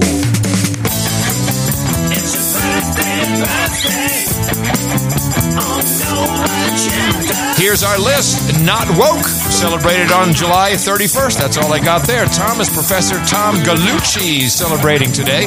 Dennis Hahn says happy birthday to his beautiful daughters Allison, who turns 20 today, and Sarah, who turns 24 on the 9th. Surrounded by idiots, happy birthday to his lovely wife Tammy, 52 on the 9th. Tony Helfst to her son Bryan, 33 on the 10th. Colleen Bolland is celebrating, and Andy and Christy Edwards say happy birthday to Shelley Skoll. And we say happy birthday from everybody here at the best podcast in the universe.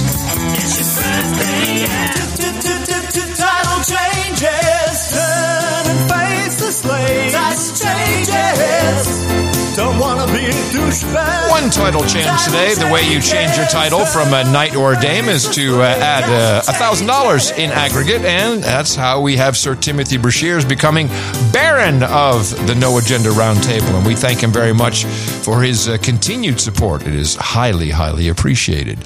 Two gentlemen to bring up on stage today. We have two knights. Let me bring out my sword. Do you have a nice blade for us? I do. Ooh, which, what color is that? Puce. Bill Reveal, Richard Hedenberg, step on up here to the podium. Gentlemen, both of you are about to become Knights of the No Agenda Roundtable. I could not be more proud to pronounceticate thee as Sir William Reveal, Knight of the Internet Revealed, and Sir Richard, Knight of Northern Småland. For you, gentlemen, we've got Hookers and Blow, Rent Boys, and Chardonnay. We're going to add a little bit of cannabis uh, by request. Also, Harris Pizza, well done, and Whitey's Ice Cream. You know, the racist stuff. Available for you as well. Rubenesque Women and Rose, Geishas and Sake, Bong Hits and Bourbon, Sparkling Cider and Escorts, Ginger Ale and Gerbils. And of course, the cannabis, the mutton, the mead. Welcome to the roundtable, gents. Head over to noagendanation.com slash rings and make sure that you give us the information where we can send your ring, your wax to seal your important correspondence. They are signet rings, so you can imprint that, hit them in the mouth in the wax, and of course, your certificate of authenticity. Thank you very much for supporting the No Agenda Show. Welcome to the roundtable. No agenda meetups. It's like an, got like an inversion happening today. Very short list of um, of meetups to discuss between now and the next show, but we do have a number of reports, uh, which I have also worked on editing to make sure you guys don't do cra- too crazy, tighten stuff up. You know. Ah, some reports are going to get dropped if you don't start shaping up. Here's Indiana, the tribal meetup report.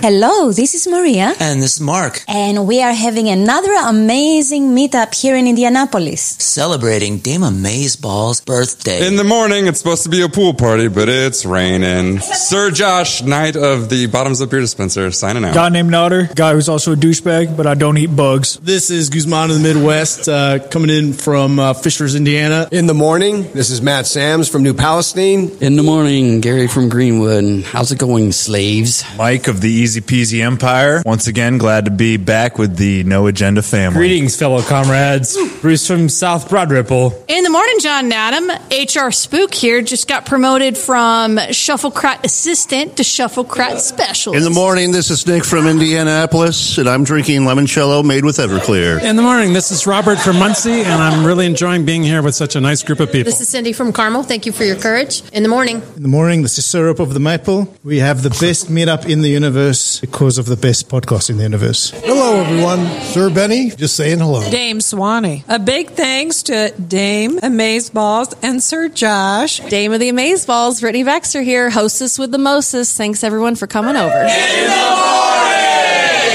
All right, Indy tight. I like it. Deutschland, kommen Sie rein. In the morning, Adam Curry and John C. Dvorak and everyone else who's listening from. This is Germany? Oh, let me see. Did we, did we get. Hello, Deutschland. Why are you speaking with Irish accent? In the morning, Adam Curry and John C. Dvorak and everyone else who's listening from Kaiserslautern, Germany, where we are putting the sea in industrial society and its consequences have been a disaster for the human race. Drunk or not drunk. Damon Armrest got us here, reclaiming my time. And hi, this is Mike Bravo. My parole's been revoked. I'm back in Gitmo, Europe, and well, just loving life. Marlon here, first meetup, so Zeus popped my cherry. Thank you for courage, Adam and John. In the morning! A good looking group uh, of predominantly dudes had a tailgate meetup in Philly. What's shaking Gitmo Nation? We're here at the Phillies game where we are crushing the Spooks. It's already 9 to 0. It's only the third inning. There's no way they're going to catch up. It's over. This is the real land of the Nationals, not Washington, D.C. So here are the, the real baseball fans. We got five of them, including myself. Hey, this is Evan Hermans here. Go Phillies. Laura Renegade here, and it's uh, strikes out. Let's go Phillies. This is Mr. Pantangelini watching the Philadelphia Red Wave blow out the Washington Swamp Things. Hey, Adam and John, this is Jeremy, also known as newly dubbed Sir Stonks Trader, and we're enjoying this meetup. It's a home run. That was oddly satisfying hearing the, the crowd in the, the baseball game in the background. Final report from Schwanningen, New York. Hey, John and Adam. This is uh, Alex coming from the Shawangunk Ridge. Meetup number two. Once again, another success. Once again, another big thanks to Justin and family for hosting us. Guys, in a month. I'll talk to you later. Yeah. Hey, this is uh, James Sharametta from Napanoch, New York. In the morning to you. Steve from Woodstock, solving the world's problems. Thank you for your courage. This is uh, Rick O'Bono coming at you from the Inn at the Ridge. Uh, thanks for your courage in the morning. Keep the uh, keep the breakdown happening. Thank you. This is Todd wrapping up from Wallkill, New York in Al Sharpton country. Resisting, we are much. That's right. So these are the meetups. This is the kind of people you can encounter if you go to one of these meetups. They're fun. They, they do fun activities. There's interesting people from all walks of life and you will fit right in. It's a local community that you will be able to rely on when things might be necessary. We saw it in uh, in Austin when we had the Snowmageddon. It was our community immediately, our our local meetup communities. Uh, Baron Scott was organizing, was helping people out. These are good things to be a part of. Coming up um, today, the glo- the curious Gaga. Judge George meetup, 6 o'clock Eastern Bridge Brew Works in Fayetteville, West Virginia. Uh, and in Las Vegas at 7 o'clock on Thursday, that's our next show, the Black Hat B side DEF CON meetup. Oh, that's going to be good. Uh, Sir Mike is uh, organizing that. And there's also a Bay Area meetup coming. John, here's a promo. Oh, yeah. You feel that? you, you feel that? That's the feeling of a no agenda meetup coming on, baby. We're going to be having in the Bay Area, California, the Divided and Conquered Meetup, August Rush Edition, which will be held in beautiful Concord, California. We're going to head to Sidegate Brewing and Beer Garden for a Taco Tuesday on August 16th at 6:30 p.m. Should be a lovely August evening. We're having cold beers and hot tacos and open-minded conversation, hosted by myself, Sir Lavish of Behind the Schemes. A brief and very high quality meetup report and a great time is guaranteed to be had. So come on down, August 16th. I'll see you there. Who doesn't want to be a part of a meetup? Go to noagendameetups.com, find one near you, or start one yourself. Sometimes you wanna go hang out with all the nights and days. You wanna be where you won't be triggered or held to blame. Everybody feels the same. It's like a party. Yay, yay, yay! You should go to that Bay Area meetup, John. That sounds like it'll be fun. Well, Concord is a nice uh, after the sun sets. It's, it's pretty nice. Take Mimi because she'll she'll be there the sixteenth. She should be. Yeah, take she, Mimi. She li- actually likes going to the meetup. I'll t- I'll talk to Mimi. I'll make sure she takes you to the meetup so it happens. Just saying. Why are you talking to my wife? I talk I talk to your wife a lot. Did you not know this? Yeah. She does my taxes. she knows my life intimately, which is kind of scary. It's creepy. She'd be like, you know, so I noticed that on uh, you know on Sundays you typically go have dinner here. Like what? What? What? She's identifying trends in my in my uh, in yeah. my behavior. Well, that's what she's, she she gets paid the extra money from the uh, from the boys in uh, Langley to do that. So it's just a, it's a check, you know, check in the mail. No, I love her for it. I love her for it. ISOs. Do you have anything today? Did you bring any ISOs? Sigh. You got no ISOs? I dropped the ball on the ISOs. oh goodness. Okay, I have. Yeah, and it's a walk in. It's like a it's like a forfeit. You win. Okay, so you get to choose between either one of my winning ISOs. Clearly, here's number one. This was important. Okay. Okay. I think this is the one. Xi Jinping. No, I think this. I think the other first one is better. You like that one better? Important. Yeah.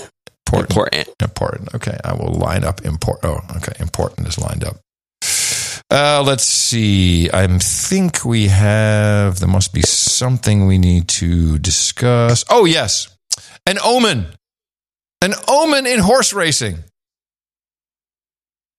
You were talking about the track earlier. Your Yeah. horse came in eighth. Yeah.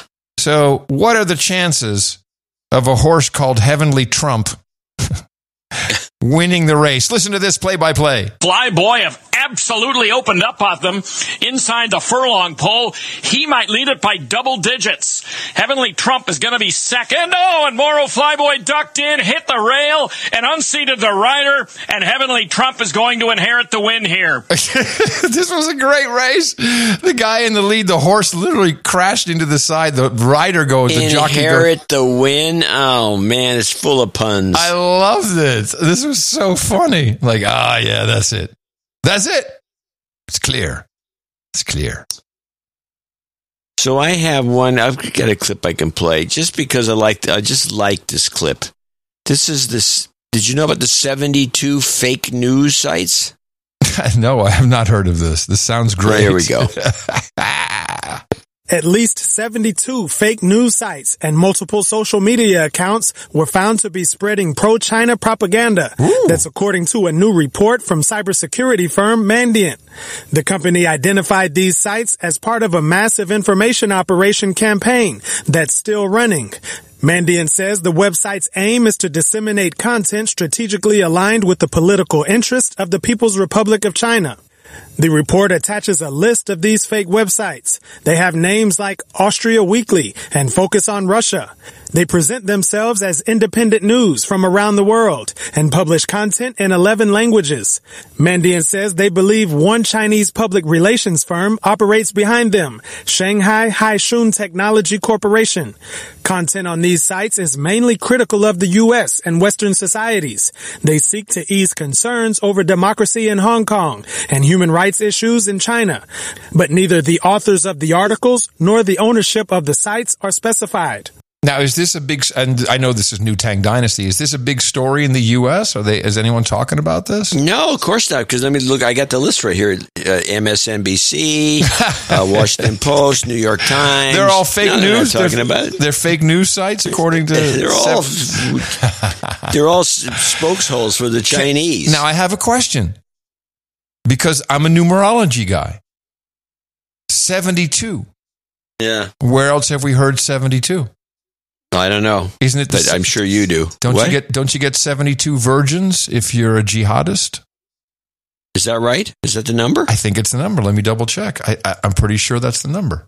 That was 99. No, 72 virgins. Maybe I'm wrong. Let's see. Um, yes, uh, 72 virgins. The suicide bombers are always promised 72 virgins. That's fascinating. That's a good good catch. I did not catch that. And you just got to wonder why. I thought you were talking about the tri-delts over at Stanford. Heyo. Part two of this? Sorry.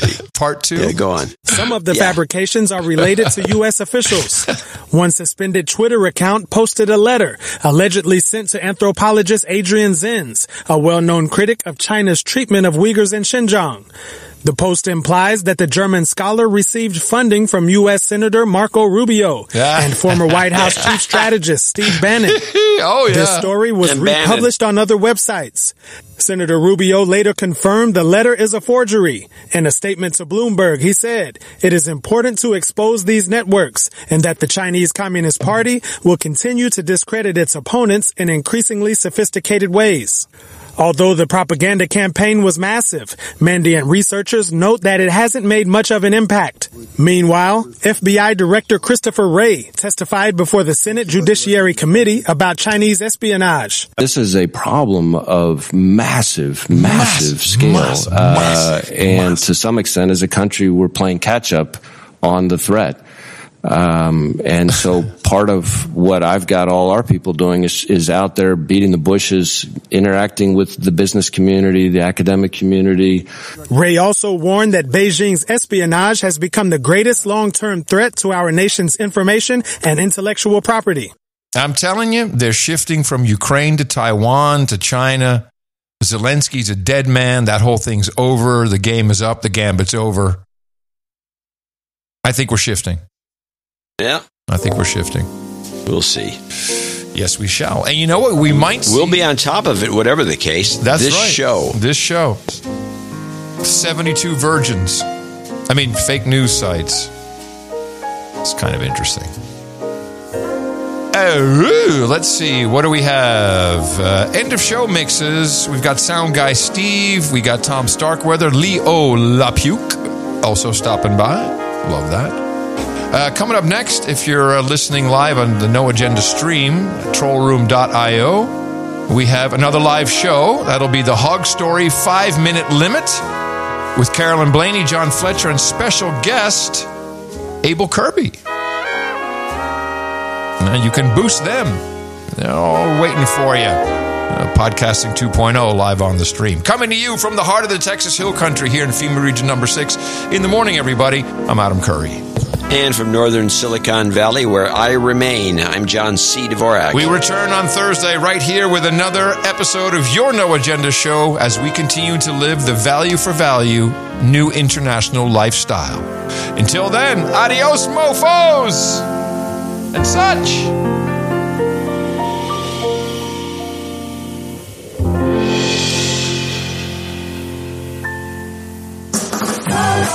New, pronouns. new, new, the new, new, new pronouns. TikTok, tell me. Pronoun clips from TikTok. One of my students said, Oh, Mr. Dell, did you even ask me my pronouns? What are they? Banana said, banana and red. Dude, no. Banana, banana. Dude.